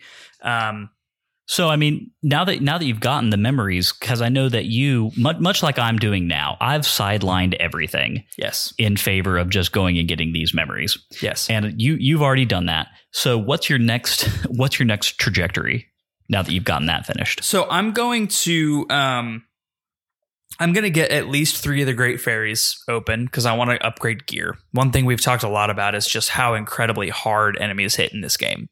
And even with what do I I probably have 10 or 12 hearts now. Even with 10 or 12 hearts, I just want more ability to protect myself and also one super cool thing about this game is you can get the amiibo armor sets from Breath of the Wild are just in the world to find. So, you know, I've gotten and got the Fierce Deity armor and trying to track down some other cool armor sets. Then I want to be able to actually create like a character build around those and get stuff upgraded. Um, I want to uh, go visit all the points of interest from Breath of the Wild. I want to go to Hateno, and I've I've been to Tarrey Town, but I want to do more stuff in Tarrey Town. I want to uh, do whatever house quest there is, which I've already done some part of it, and I don't want to spoil anything for anyone who hasn't done the house quest. But I want to do uh, house stuff like that. I just kind of want to start filling in those those gaps of things that seem small but like have a lot of import in the game to me Yeah. and um, I think my next big objective is going to be doing a lot more exploration of the depths and trying to get more Lightroots active down there to see what's down there because I've run into some pretty interesting stuff, but I don't feel like I know nearly enough about what is really down in the depths right now. Yeah. Um, once I'm done with the memories, I'm definitely going to be spending much more time in the depths. I have put almost no effort whatsoever into upgrading my Zonai battery. And yeah, because it's important. it, it really is. And because of that, I've actually spent far less time uh, playing around with Zonai devices than a lot of people have, at, at least as far as what I've seen on Twitter and, and places like that. I mean, um, because the issue is that as long as you have just like one energy cell, uh, the time that it takes to build a new device is um, what I have found it to not be incredibly worth it in terms of How the amount of use you get out of traversal. it. Yeah, like the amount of use you get out of it because that one energy cell depletes so quickly. Um, and so, yeah, I just I I have spent far less time building devices and trying to make vehicles and stuff to get from point A to point B. Um, and and really have just been relying more on you know Skyview towers and my glider, Yeah. right? Yeah. Um, what what about you, Max? What's your next big trajectory that you're going to go and hit? I mean, what are you kind of working towards right now? So I just completed my third dungeon. Um, and at this point, I am going to be focusing on getting all the memories. Uh, I, I I left it till much later than you two are because I'm 60 hours in, but uh, but I'm now at the point where I'm like, uh, actually, what's happened part of partly is that my wife has gotten all the memories in her playthrough, and she's like buzzing with excitement to talk to me about them, and I have told her not to talk to me about them until I get them. So I want to talk to her about this thing she's excited about. So I'm gonna go get all the the memories. I've been bugging um, Lyndon nonstop about it since I completed it. So yeah and i'm and and it was so hard right because i was trying to balance the like, again i was trying to adopt a breath of the wild style to the way that i was kind of trekking through this entire world right yes. um I did the same thing. Like I played Breath of the Wild where I would go to a zone and I would thoroughly explore that whole zone before I would move to the next zone. Yep. I left a trail of completed zones in my wake. Uh, and in this game, I'm like flitting from major objective to major objective, regardless of what zone they're in. Um, and pro- a major factor in all this is the fact that it's a world I've already explored, right? right Like we haven't talked about that yet, but like of course I'm less interested in exploring every nook and cranny because I've literally already done that. And it's mostly the same landscape. I, I will Uh, say one. So I, exact same thoughts and feelings, Max. One area that I feel like I'm doing a disservice to myself in kind of flitting between major areas so much is that I'm missing one of the coolest additions to this game, which is uh, the systems of caves that are on the surface. Um, Oh yeah. which I mean, those are awesome, and I just I love them so much. Um, and I actually I have there not to spoil anything, but I, I have found that there is a mechanic in this game by which it makes it easier to seek out caves if that's what you want to do. Mm, And I have found this mechanic as well. Yes, I think it's really cool. Um, but I think once I'm done with some of the stuff I'm doing now, then I, I am just going to like lux- luxuriate in the exploration of this world a little bit more. And I'm probably going to be parallel pathing shrine grinding and cave discovery at the same time. Um, and, and that prospect sounds honestly very exciting to me. But uh, um, yeah, definitely like exact same thing, Max. I mean, um, and and that goes back to what I was saying earlier, where it makes me wonder how much different this gameplay experience must be for somebody who didn't play Breath of the Wild, because you know, again, like I am, I'm totally comfortable just kind of going straight from Eldin to the Gerudo Desert, right? Because it's like, you know, uh, been there, done that, and that's not to discount all the new things that are there. I know that there are plenty of them, but um, even canonically, I think it actually makes a certain amount of sense, right? Because to me, you know, this Link has done those things, right? He's kind of Yeah. he's been all around Hyrule, and you know, I mean, Breath of the Wild was a game about um, about ruins, right? About desertion, about like the pieces after an apocalypse, and Yes. th- Breath of the Wild felt so much more desolate and dangerous. Yeah. To be wandering around the overworld than this game I- does. this I game think- is full of life and new construction and I think desolate is more accurate than dangerous in my opinion. Like this game is far more dangerous. Like there are just enemy encampments literally everywhere. And I mean, nothing is as dangerous as the Guardians were though. The, the Gleeoks would like to have a word. Yeah. Yeah. Yeah. a Gleeok and a Gloom hand, maybe. Um, but um, I mean, that's the, the Guardians were scary for sure until you got good at shield parrying. Um, but Desolate for sure. Um, it's and that's one of the things I've liked so far about how this overworld is the same but different. It's it's not even so much about the upheaval. It's about how much more lived in it feels, how much more vibrant it feels, how much more um, populous, and seeing the rebuilding that has taken place. Yeah. Like I love that aspect of this game. Especially since you you you you look at it and you're like, I did that. Right? Yeah, because of me that this whole world is revitalized. Uh, assuming you played Breath of the Wild first. Well, but but I love that like NPCs and you know like that's borne out in the interactions that you're having with characters in the game too, um, which is which is very gratifying, right, for someone who's played a lot of Breath of the Wild. Um, and I, I really love little touches that are thrown into that effect. So here's the point where I kind of want to move. We've mentioned dungeons once or twice, and we have not talked about dungeons in any of our um, in any of our episodes so far um, because I had hadn't done any. Um, Matt, I think you had done the first one as of our. As of last week, yes. I Yeah, okay. The first one. uh, but we've all uh, we talked before we started recording this episode, and Matt and I have only done one dungeon apiece, and Max has also done that one dungeon. So, um, like we said earlier, a big part of a big component of conversation around Breath of the Wild was the extent to which it just did not have dungeons in the way that a lot of people were hoping that it would. Um, and you know the the divine beasts kind of being interesting in and of themselves, but not necessarily filling that gap, right? So here's where I want to go ahead and have some conversations about the way that this game handles dungeons, and uh, obviously that's that's pretty spoilery. Um, we're going to talk about the setting and context around this particular dungeon, um, the theming of it, things like that. And so, uh, for that reason, I'm going to go back in here with an editing mic and drop in a timestamp for if you want to shoot past the dungeon discussion, then you're free to do that. Um, if you have not played, and, and just to be more specific, we're going to be talking about the dungeon that takes place in the Rito area of the map.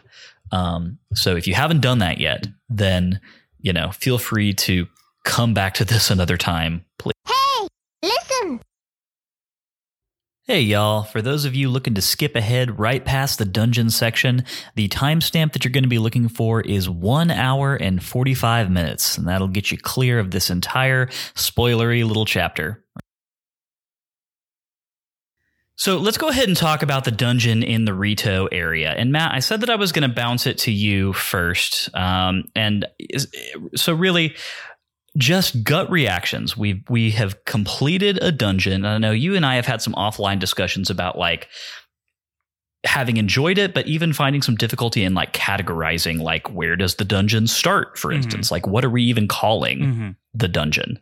Um, so just some general thoughts here. Sure. So, like, I, I know we talked a lot in the Breath of the Wild season about really missing this experience, this this very Zelda specific experience. And there are a lot of games that have tried to duplicate the Zelda dungeon, some successfully, most not.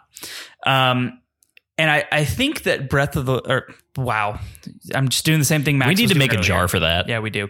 Uh, the, the, the thing that Tears of the Kingdom has done is not exactly the same formula as like a super traditional Zelda dungeon. It's not an Ocarina of Time dungeon. It's not a Skyward Sword dungeon.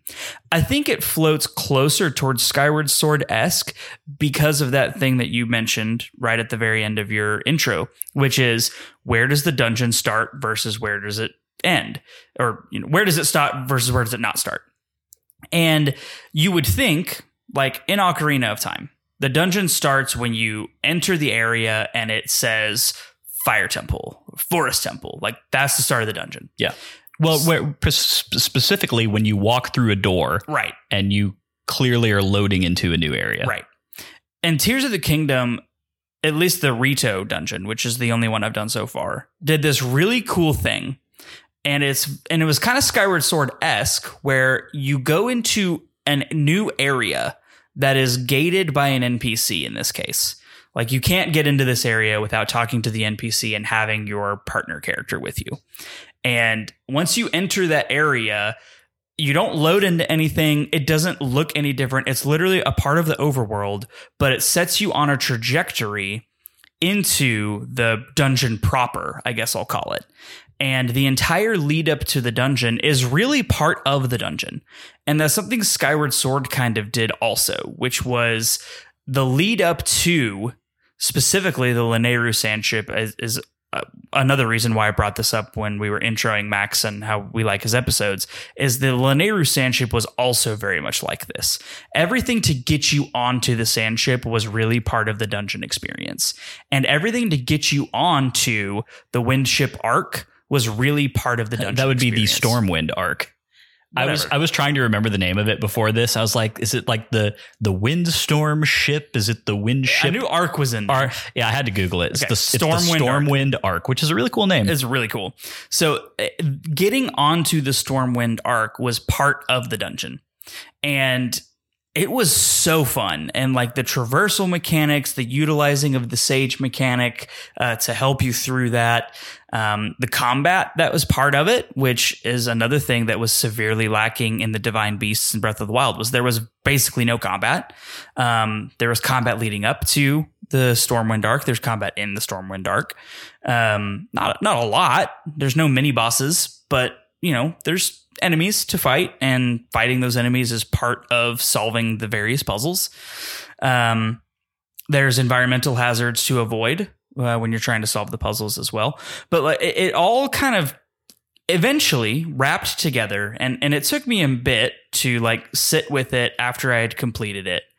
After I had done the really phenomenal boss fight, I really enjoyed the Stormwind Ark boss Yeah. fight. I Col- liked it a lot. Colgera. Yeah, it was really cool. Um, it had it had those things that we look for in a dungeon. It had the sense of place, which was huge. It was amazing, and that's one thing we talked about being the best thing about the Rito Divine Beast. Also, was it had the best sense of place, and I think that's true. At least I, I thought it was an amazing sense of place here as well. Um, it had engaging mechanics. It had puzzles to solve that made me think and rethink how to approach a situation. It had um, it had interesting mechanics surrounding those things. Like I, I I liked the dungeon a lot, and when I first beat it, and I I thought to myself that was Divine Beast short. And then I sat there for a while and thought about it. I, I saved and turned the game off and went to bed and was laying in bed just thinking about it. And I was like, that's when I kind of came to the conclusion that all of the lead up was really also part of the dungeon. And when you think about the lead up and the dungeon together as the full experience, I think they did a very good job in a very um, Tears of the Kingdom style. Yeah.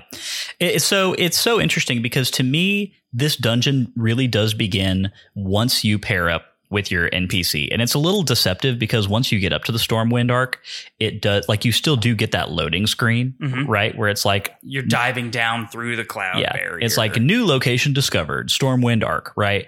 And the game would have you believe that that's the official beginning of the dungeon. But um, I, I think the your your comparison to the Lanayru Sand Sea is very apt. Um, and I think that that's one of the reasons that I enjoyed this so much as well. Um, just uh, honestly, the the way in which you had to utilize ascend, like one of your core abilities to even get up there, Mhm. was really impressive and fun. What I love about this too is that this is a like the complex of islands that take you up to the ship itself. Like this is a seamless part of the world. You can see those from anywhere else on the map, And- right? But you can't access them without your NPC character. Like the the gusts will take you out.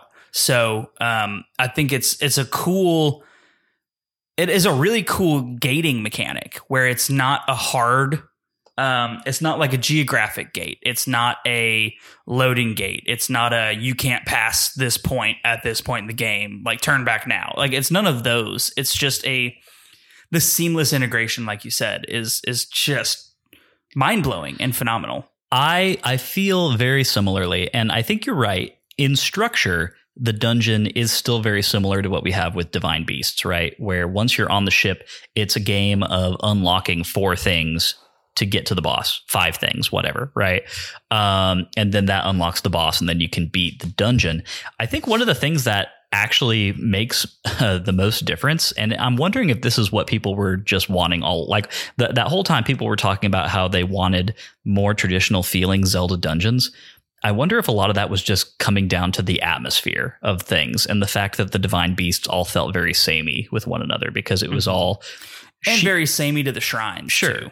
because it was all Sheikah tech um, that was aesthetically similar. The bosses were aesthetically similar, right?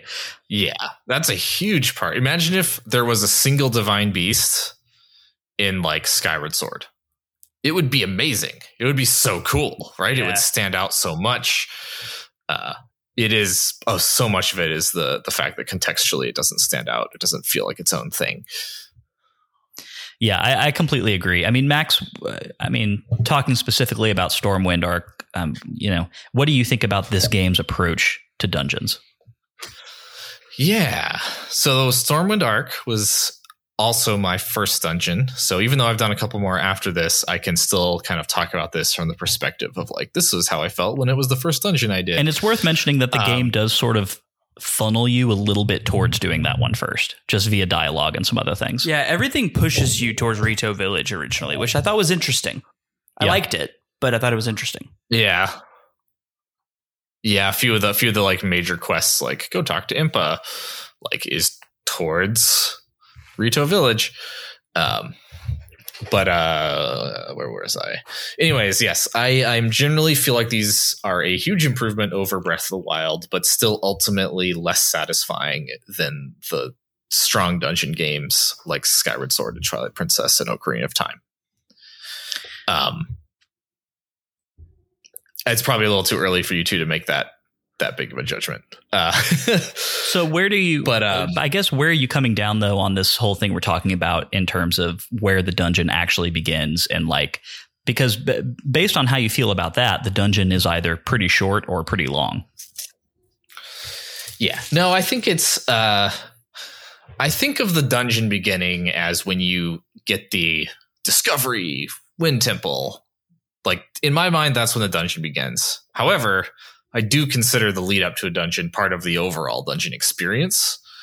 Uh, I mean just like in I don't know, in the Wind Waker on Dragon Roost Island, you have to traverse some caves and go through some stuff before you get to the formal dungeon entrance, right?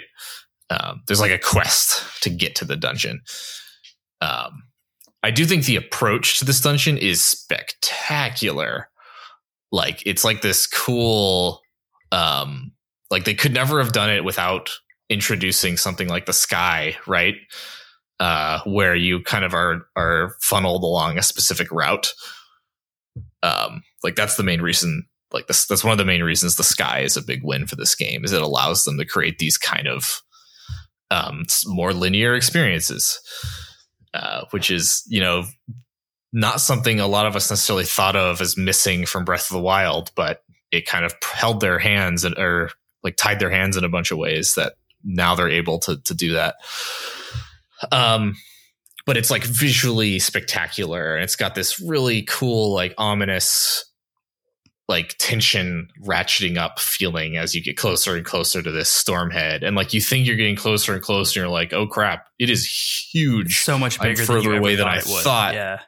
yeah um it's really impressive uh And a lot of that is a big win on the part of the soundtrack too. I mean, Mhm. uh, we haven't Oh, we yeah. haven't really talked about the music very much in this game at all, and I think it's spectacular.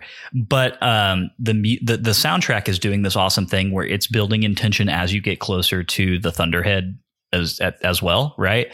Um, and so that combined with the fact that you are just like this this monolithic weather system, like, like you're getting physically closer to it, uh, but the music is kind of ratcheting up that tension as well. It's a bunch of things playing together that really create that feeling.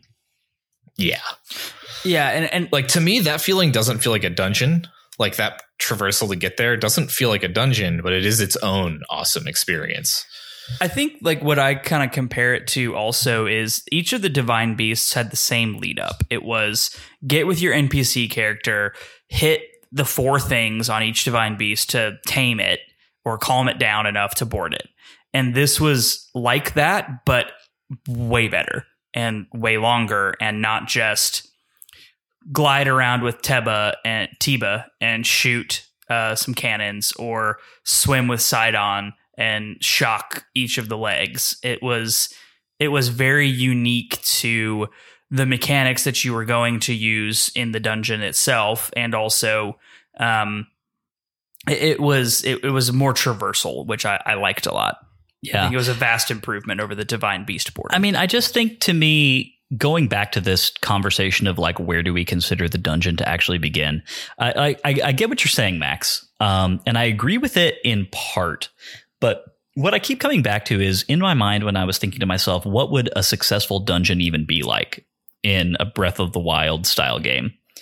What I keep coming back to is there has to be an element of seamlessness, right, in order for it to really feel successful because so much of the success of Breath of the Wild and Tears of the Kingdom is in the seamlessness of the world. And um, and again, that's one that's one way in which the divine beasts were kind of underwhelming, right? Because once you got to the divine beast, it was very much like even though they were existing in the world, they felt like um, you know, they felt like distinct zones and and travel in and out of them organically Right. was not really It had a loading screen. Yeah.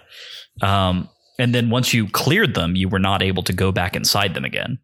And Yeah. and I'm not sure how it is with any of the dungeons after the Stormwind Ark, but I have gone to the Stormwind Ark after. yeah, so have I. And so have I. And then once you're in the Stormwind, like if you load back in there, you can freely jump off of that and just coast back down to the main world. There's no there's no loading screen between those things. Like it's a seamless part Yeah. of I wonder if you can fall out of it down to the mountain below You can. you can. during the dungeon. have done it. Yeah. Oh, not during I not assume during the so, dungeon. but I hadn't No, tested it. during the dungeon you cannot because the storm head is still active. So if you fall too far down, you get the infinite fall to your death.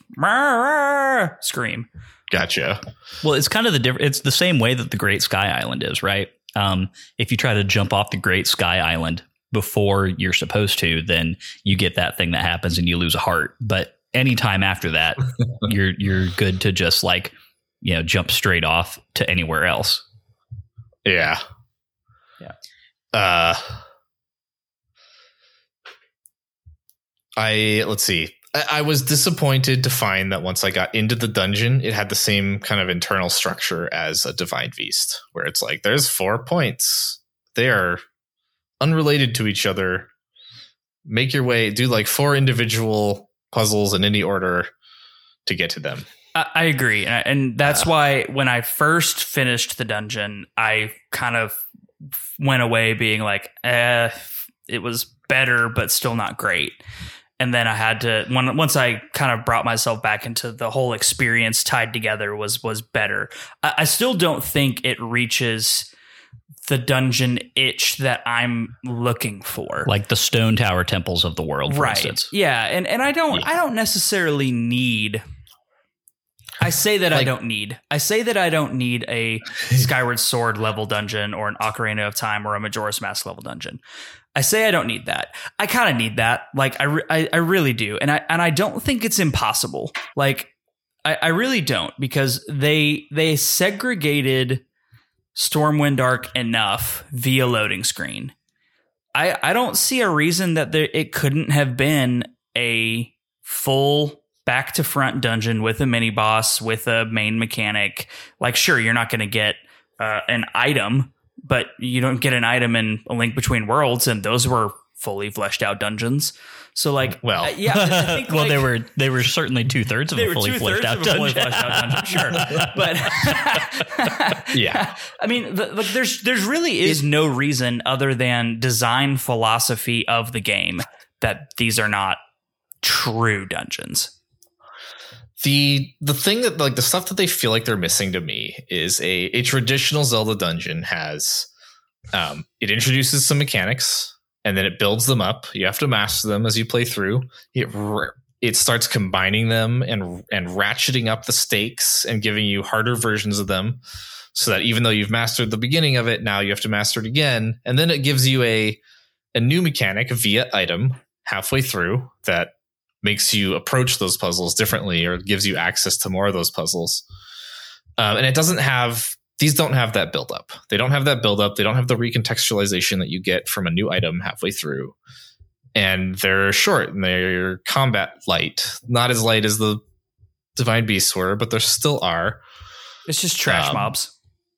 Yeah. So that's that's ultimately why they still feel unsatisfying to me. Maybe if they had given you the ally halfway through the dungeon and then the ally joined you and gave you the allies mechanic that could have functioned like a getting an item halfway through a dungeon. Yeah, or even Um, just unlocked a an upgraded version of their ability or something. Like I think you're totally right, Max. Like th- there is there is built in here a way to have a dungeon like that. So- And This is such a funny thing to me because assuming that the other dungeons follow a similar mechanic, which is that you have an NPC and you're relying on their the thing that they do in order to beat the dungeon, which I'm I'm assuming is the case. Um, basically, what that means is that what we have in this game is oops all escort dungeons. no, it's not. I knew you were going to say that. I knew you, I, as soon as you started the thought, I knew you were going there. It's not because your performance in the dungeon does not rely on keeping that entirely helpless NPC alive and with you at all times. They intrinsically follow you around. They follow you through the doors by themselves, which was a big thing in Wind Waker for me, obviously. They don't even have doors. Exactly. So like it's not they're not escort missions. What I think of the NPCs as is a limited time unique ability. And that you have that unique ability and it's just for some reason tied to this person that's following you around. I don't I, I have feelings about the sage abilities compared to the champion abilities. I think champion abilities were better executed personally. I don't like having the sages following me around. You just miss Revali's Gale. I kind of miss Revali's Gale. I more miss Urbosa's Fury. um, but like uh, having to manually activate sage abilities via going up to the sage and pressing A twice is clunky, and I don't like it. Um, having them on demand via you know different button mapping uh, or activation was better in my opinion. But um, so no, I don't think that they're escort missions. At all. I, I don't either. That's fair. It was a good joke. It- yeah, but anyway, Uh, I will withhold. I will hold off on commenting on kind of the UX of how you use their abilities until you two have had time to go through more dungeons. Gotcha. fair enough. Uh, but but I will say one thing that was a huge win here for me was just like we're talking about the theming of things and the ways in which uh you know the divine beasts all felt too samey. You know the the blight Ganons also all felt too samey to me. Yeah, Oh, yeah. totally. And so f- fighting what is essentially I mean Colgera could have been a boss in any other dungeon in any other Zelda game, right? For sure. Yeah. Uh, I think Yeah, it finally Zelda bosses are back. Yes. is how I felt when I was fighting that thing. Absolutely. That thing jumps up out of the Stormwind Ark, throws you up in the air, and you spend the entire time doing aerial combat, which, by the way, I don't know how they pulled this off, but aerial combat in a Zelda game feeling great and amazing. Like, holy cow. it was so fun. It was, it, that was a really fun fight. I enjoyed that course, thoroughly. with a kick-ass uh, Rito village theme version of the boss battle theme. I just loved that so so much. I mean, one of my one of my favorite things in Breath of the Wild was the fact that they kind of leveraged the Dragon Roost Island music for Rito Village, Mhm. and, yeah. and and they just take it a step further in the Colgera fight. Yeah, and in the Rito village leading up to it. Like there's like three or four versions of the Dragon Roost Island theme you hear over this chunk of the game. Yep. And I love it every time. I was very slightly disappointed that I didn't get an awesome remix of Mul- of the Molgera fight theme. Right. that would have been fun, whatever. it? We can't we can't have everything. yeah. Can't, I can't get all of my favorite songs at once. no, I yeah, I I think what what is causing this to feel like a really satisfying overall experience to me is in a lot of ways about much more than just the experience of the dungeon. Um the whole story and plot of what happens once you get to Rito Village, and then that takes you all the way up the islands and then into the dungeon. That all just feels so great together. And I understand that that's like now we're having a much bigger conversation about a lot of different things, right? Like we're, you know, we're talking about how um, emotionally satisfying it is to see places that we visited in Breath of the Wild that are now in a different state, and we're trying to fix them, right? Which, by the way, Frozen Rito Village, I mean, that's straight that, that's straight out of Ocarina of Time stuff, right there. Yeah, except it actually melted afterwards. It did. which was awesome. But it's it, it's like I don't know. I I would I would say that right now in terms of the main story pursuits, I'm having trouble just separating my feelings out into just how I feel about the dungeon because as a whole all taken together, it's all feeling so satisfying and there is a little bit of um, bias just by virtue of the fact that I have spent so much time in this world already. Like I feel emotionally attached to these places and these characters already. Um, you know, seeing Teba now as the village elder in Rito Village and like seeing Rito Village, which was this beautiful place in Breath of the Wild, but is now frozen solid. Um, oh, when you get there and it's nothing but the kids holding down the fort, and you're like, "Oh no, where are all your parents?" they they seem like they did an okay job. I mean, you shouldn't be having to fletch these arrows, fledgling. Know, right? Yeah, seriously. Uh, but I, I think it's it's a case of the um the sum of all the parts together, you know, being really spectacular. Um, and uh, and that, that's really all that I ever wanted. I mean, I, I, think that so often in Breath of the Wild, the conversation just got distilled down into the dungeon itself specifically, right? And um, I, I think that what I'm finding is that the thing that I was missing wasn't so much that in and of itself. It was just the way that all of these things come together into a two or three hour experience that feels um, emotionally fulfilling by the time that you've gotten it all done. Yeah. Which uh, that's an interesting observation because that's another thing. Like that's kind of the Ocarina of Time style dungeon experience. A dungeon is the the center of a larger arc that involves usually like a new village, new characters, a new sage. Uh, you know, you you arrive there and there's problems and you fix them. And that's something that's missing from the 2D Zelda games. Like when you played A Link Between Worlds, you didn't have that kind of arc for each dungeon. And that's part of what makes them feel like these abrupt experiences. You just suddenly dungeon. Um, so it was really cool to have that whole arc. Well, and I think it's it's so fun because talking again about the comparisons to Ocarina of Time. Um, in Ocarina of Time, you had this it, it's basically a two part story, right? Where you discover all of these places as a child. And then as an adult, you come back and everything's kind of gone to shit and you have to solve for that. Um, and, and so, and so there was like, there was emotional investment in that just over the course of one, I don't know, 30 hour game, if even that, right? 30 hours is probably generous for Ocarina of Time. Um, but in Tears of the Kingdom, you have the exact same thing happening, but and once again with the caveat that this only really applies for Breath of the Wild players, uh, which we are.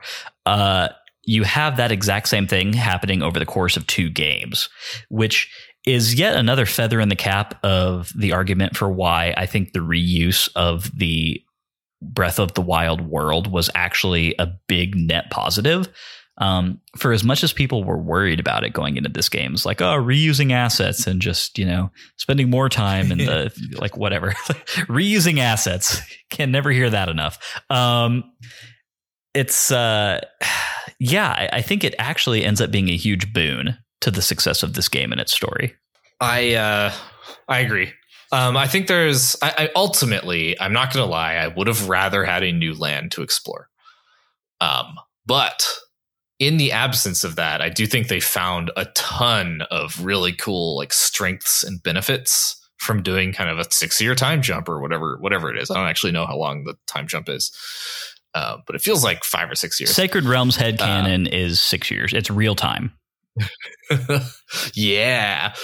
Um, so they they found a lot of benefits from this that could only have been done by doing the same world with the time jump, right? Like you run across places that you had emotional attachments to and they have changed. You run across characters that you met and had emotional attachments to and they have changed or grown or taken on new roles in the world. Or you get that thing we were talking about earlier where like in Breath of the Wild, the world felt desolate and it was kind of dangerous because, you know, Guardian might spot you from half a mile away and you have to run for cover. And now it's bustling and filled with people.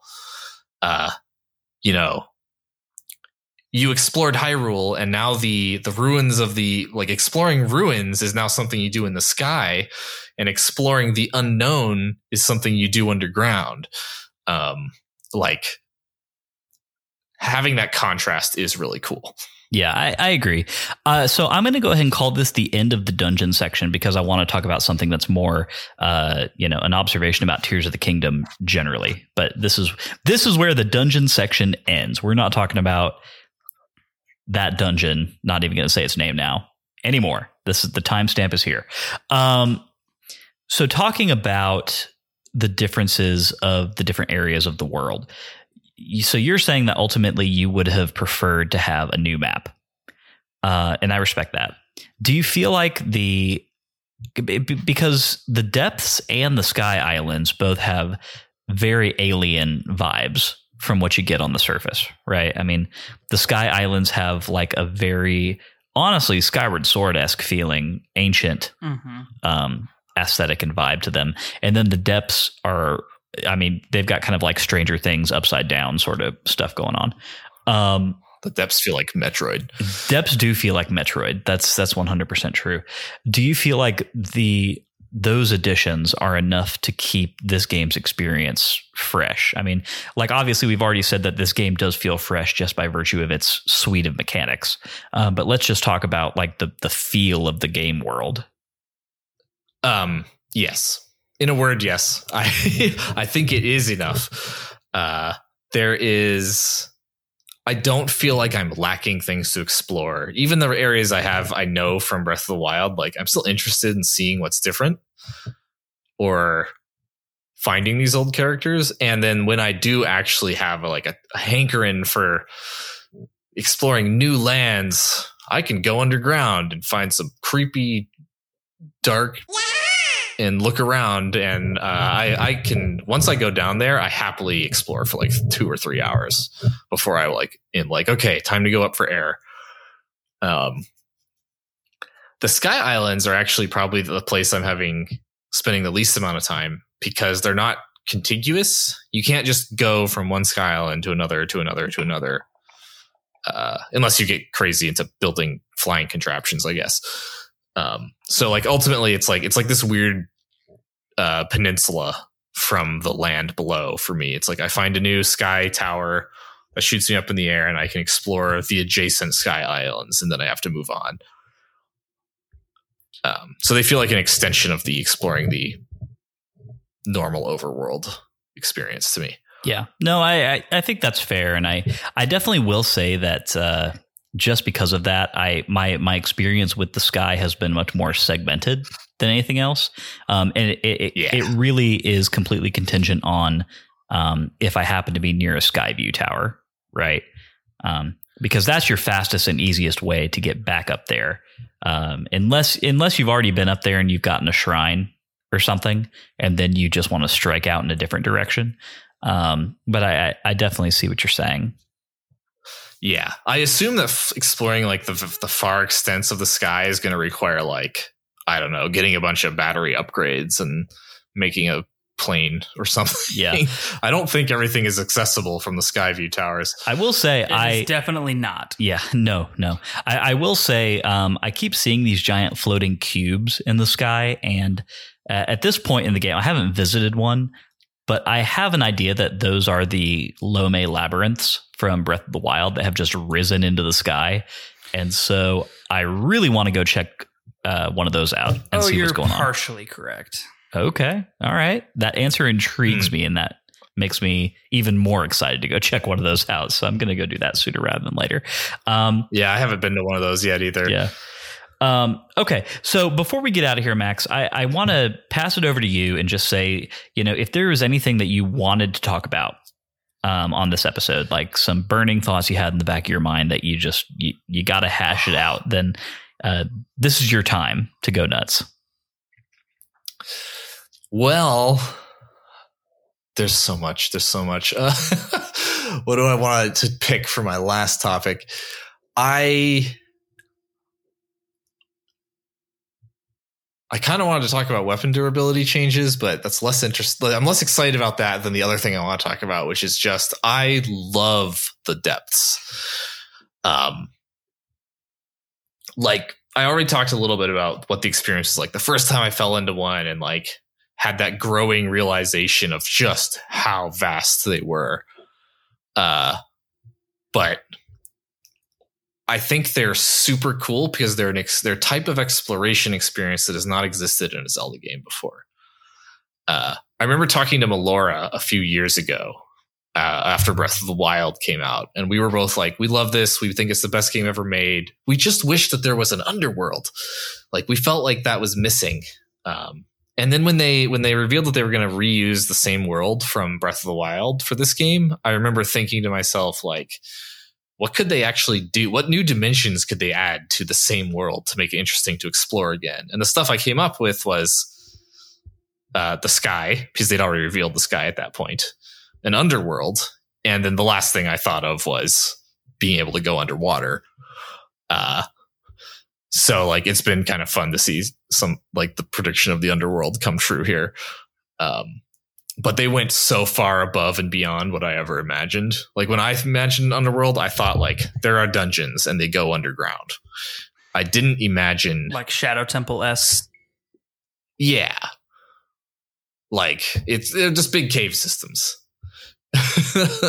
but I did not imagine this vast world where like they have a totally new system where you need to put down light and you know up above when you're exploring it's all about getting to a high place getting sight lines on objectives like shrines or temples or towns or sh- uh, stables and then like going there. Like right? It's like getting high picking a goal walking towards it.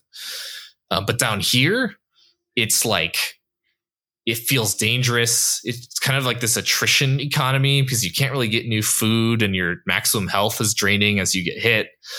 And um you know you're kind of running out of like hammer items as you mine stuff.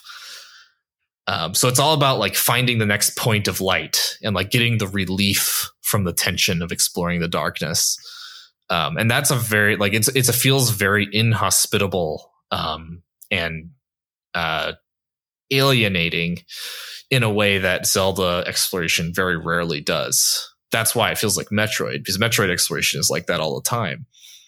Um, but like it really feels like you're in a hostile like you almost feel like you're on another planet like i'm on mars right now yeah and, when you're down and there. you know one of the things that we talked about last week and i'm really curious to hear your thoughts on this is one of the th- one of the things that we said we loved so much about exploration in Breath of the Wild during that season was the way in which you were incentivized to explore, which is by line of sight, right? And specifically looking for Sheikah structures that are still orange you know that whole orange versus blue mechanic where blue means you've cleared it orange means that you still have yet to visit it and you can see them from most everywhere. And so players kind of like strike out in a direction in hyrule trying to get to that point of orange light um, and just see what they find along the way. In the depths you have kind of the inverse of that right? Which is that you've got sensory deprivation essentially uh, and then via you know a consumable item via bright blooms you can kind of traverse and you can kind of see Lightroots scattered around. But it makes for a very very different kind of exploration in a space that has almost as many things to find. And i'm just curious what you think about that. Uh yeah i th- i mean i think it's it's a pretty spot on observation. Um it's cool like it's valuable from an experience perspective that it contrasts so heavily with the overworld exploration, right? Like the fact that it feels different is really important to this game. Um, like there, there's such a big danger of exploring the underground, feeling like, oh crap, it's all kind of the same shit. just finding uh, the same thing over and over again. I can see it from a mile away. I just got to go to it. But they did a good job of like varying the terrain, varying your line of sight, making you find like areas that, f- like, I've had that experience of like wandering into a section of the area and like being like, oh, this is not what I expected. Like, look at that thing, or look at that. The scale of it's different than I thought. Like, I'm trying not to be too specific here, but uh, they managed to not fall into the trap of it feeling like a big flat plane underground, Right, like the um, which I was a little bit afraid it would. well, so like the sensory deprivation is not the end all be all. Like it, it's not like it's not like you're just in an endless uniform space and you're just trying to make it from one Lightroot to the next, right? Like there are Yeah. there are structures, there is topography, there yeah, There's a lot of hidden things to discover, like so many. So, so, so many. it has a cool feeling of conquering space that you don't usually get from Zelda. We get a little bit of that with with unveiling the map above ground. Like once you reveal the map in an area, it feels a little bit like you've made it your own, right? Um, but underground, it's really strong. Like you feel like you're in a in danger until you light up the space, and then suddenly you don't feel like you're in danger anymore. You like gradually conquering the underground is is very appealing to me. Um, last, I guess the last major note about all this is I love the way that the different layers of the world interconnect. Um, like when you're in the Sky Islands, you can find treasure maps. Have either of you found treasure maps yet? yes. Found quite a few. Okay. Good. so, you know, it puts a X down underground for you. So, bam, suddenly your exploration of the sky yielded a new objective to go find in the underground. And when you're exploring the underground, you're finding Lightroots, and every Lightroot corresponds to a shrine. So now you know, oh, there's an objective above ground, above where this Lightroot was. There's a shrine there that I need to go find Mhm. and vice versa. Um, you know, if you find a shrine, you know there's a Lightroot down there. So they kind of do this thing where they introduce objectives on different layers of the world by exploring each layer. Um, and then, of course, the the literal interconnections in the form of the chasms and the, the sky towers. Well, and even one layer past that is the way that you're you're incentivized to explore this space because it is uh, inextricably tied to advancement in one of the game's core economies, which is the upgrading of your battery. Right, um, like the the main way by which you do that is collecting Zonaite and resources tied to that economy, and the best place to do that is in the depths. Right. Um, which is uh, which is interesting and I think is was a really good decision, right? Because in a vacuum, like a, a space can be really cool in and of itself, and exploration can be really fun in and of itself. But if you've got this this Zonai energy cell tied to one of the main mechanics of the game, which is your ability to create vehicles and uh, use them to traverse from one place to the next, um, you know, upgrading that cell it, it kind of really requires you to spend some time down here. I, I think that was a really good decision. Yeah. It makes me think of the uh you know Skyward Sword had something like this that wasn't as successful uh treasure chests down below that would lead you up to Sky Islands. right. Or was it the other way around? Uh, it, Forget. yeah, it was. Yeah, you would find um, you would find goddess cubes on the surface, and then they would unlock chests on the Sky Islands, and that became the only Right. reason to go to any of those. Yeah. yeah, they basically did they did not have as much of a rich it was it was unbalanced. yes. the above the sky world versus the bottom land were unbalanced In, there. in a word, yes. Yeah. Cool. Well, yeah, completely agree. And, uh, you know, personally can't wait to spend a little bit more time in the depths. I think that there's, I, I've barely scratched the surface, and uh, the amount of time that I spent down there has been very much tied to geographical areas, right? Like I, I spent some time on the Great Plateau, and there was there's obviously the little side quest on the Great Plateau that kind of bounces you down into the depths for a little bit hmm and then something sort of similar in another area um, that we haven't talked about yet. And uh, I think I just found that one. yeah, and so and what I really want to do is just spend some time down there, just freewheeling, like without a goal, just checking things out and, and really trying to activate some Yeah. Lightroots. And I think, like I said earlier, I think that's going to be priority numero uno for me after I discover the rest of the memories. But um, anyway, th- this has all been really great discussion. I think we've canvassed some really great stuff, and I can't wait until we're a little bit more in the clear uh, in terms of, um, you know, just being confident that we've all played most of the game up until a point and can discuss it in more depth. Um, obviously, you know, we'll be analyzing it more critically um, way down the road when we're actually ranking it and reviewing it against other things, but for now, it's just all fun discovery. Uh, we're all on this journey together, and Yeah. yeah, you really can't. There's there's no replacement for that. It's a, it's an amazing feeling, um, and I'm really glad that we could have you on to talk about it, Max. Yeah, it's been an honor. Thanks for having me, giving me a chance to, I don't know, express all of my unending excitement for this new Zelda game. We'll get back to it at another time. Just bottle some of that up and save it for a future date. Oh, yeah.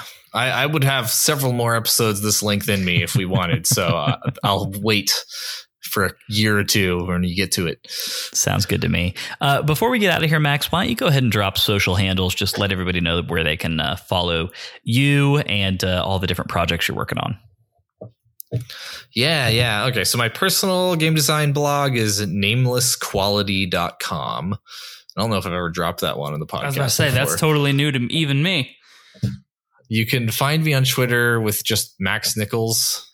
That's N I C H O L S. Um, and uh, of course, my major project, Zelda related right now, is Hyrule Interviews, which is HyruleInterviews.com or at Hyrule Interview without the S on Twitter, uh, where I post daily quotes uh, that I've unearthed from old interviews. Um, and that's about, I think that's everything. Awesome. I definitely highly recommend everybody go give Max follow at all those places and uh, specifically recommend Hyrule interviews because, um, I mean, honestly, I, I love the little screen grabs that you drop on Twitter um, with little snippets of conversations from Zelda devs of years past. Um, I find them enlightening and it's, uh, it's very fun, especially, you know, um, I feel like a lot of times the language barrier between the Japanese studios and the Western world leads to us enjoying the things that they make, but not having a, a real good direct window into the thought processes that created those things. And um, Mm. so I really appreciate what you're doing because it's kind of shining a light on that um, and making it very accessible for everybody. Yeah, thank you so much. Yeah. Um, and of course, we're going to continue our Tears of the Kingdom coverage at least through next week. I think, you know, Matt and I have talked about it.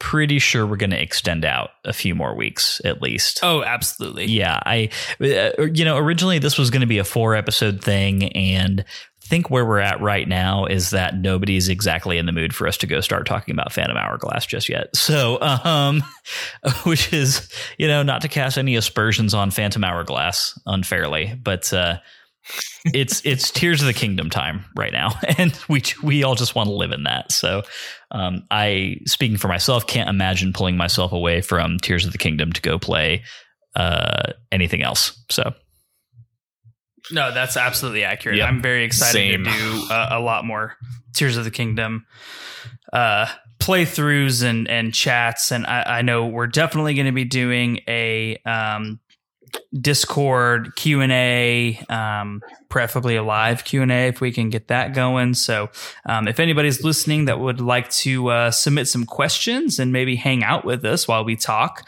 via our Discord, you can always access that through our Patreon. Um, it's only a dollar a month, and then you can sit in there with us and chat with some really excellent folks and uh, submit some questions for episodes. But uh, I know we're going to do that, and then we probably need to figure out what uh, what else we're going to do before we wrap up. yeah, someone the- should really sit down and plan this out, right? I feel like that's probably our job. but if anyone has any ideas, like we're we're, we're accepting of ideas. Yeah, definitely. Uh, you know, if you have suggestions for things you'd like to see talked about um, before we, you know, move on from Tears of the Kingdom bonus content back into regular stuff, then hit us up on our socials and on Discord if you're over there. Um, definitely open to suggestions because uh, there's a lot of stuff to pick from right now, and um, we're we're pretty much open to all of it outside of you know the ending of the actual game, which we will not be talking about.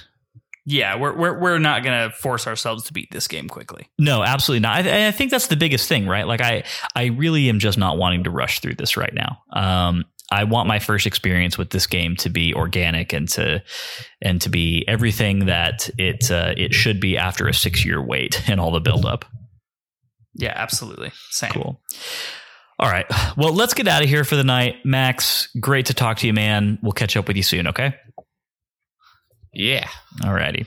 See you around. Okay, if y'all enjoyed today's show and would like a little extra Sacred Realms in your life, you can head over to patreon.com slash Sacred Realms Pod and become a patron. If you've got no rupees, it's not a problem. Five star Apple Podcast reviews are a great free way to support us. More reviews means that more people see our show. That makes us very happy Hylians. Follow us on Twitter and Instagram at Sacred Realms Pod for updates on the podcast and for behind the scenes action. Sacred Realms will be back next Wednesday with more thoughts on The Legend of Zelda Tears of the Kingdom.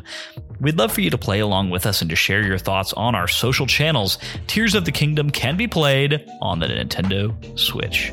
In the meantime, may your hearts be full, may your arrows never miss. We'll catch y'all next time. Sacred Realms is an independent podcast production which is produced, edited, and mixed by me, Lyndon Willoughby. Our music comes from Zelda and Chill by Mikel and is graciously provided to us by Mikel and GameChops Records. Zelda and Chill is available to stream on Spotify or to purchase directly from GameChops.com. Finally, our thanks go to Nintendo for creating such exceptional and innovative experiences.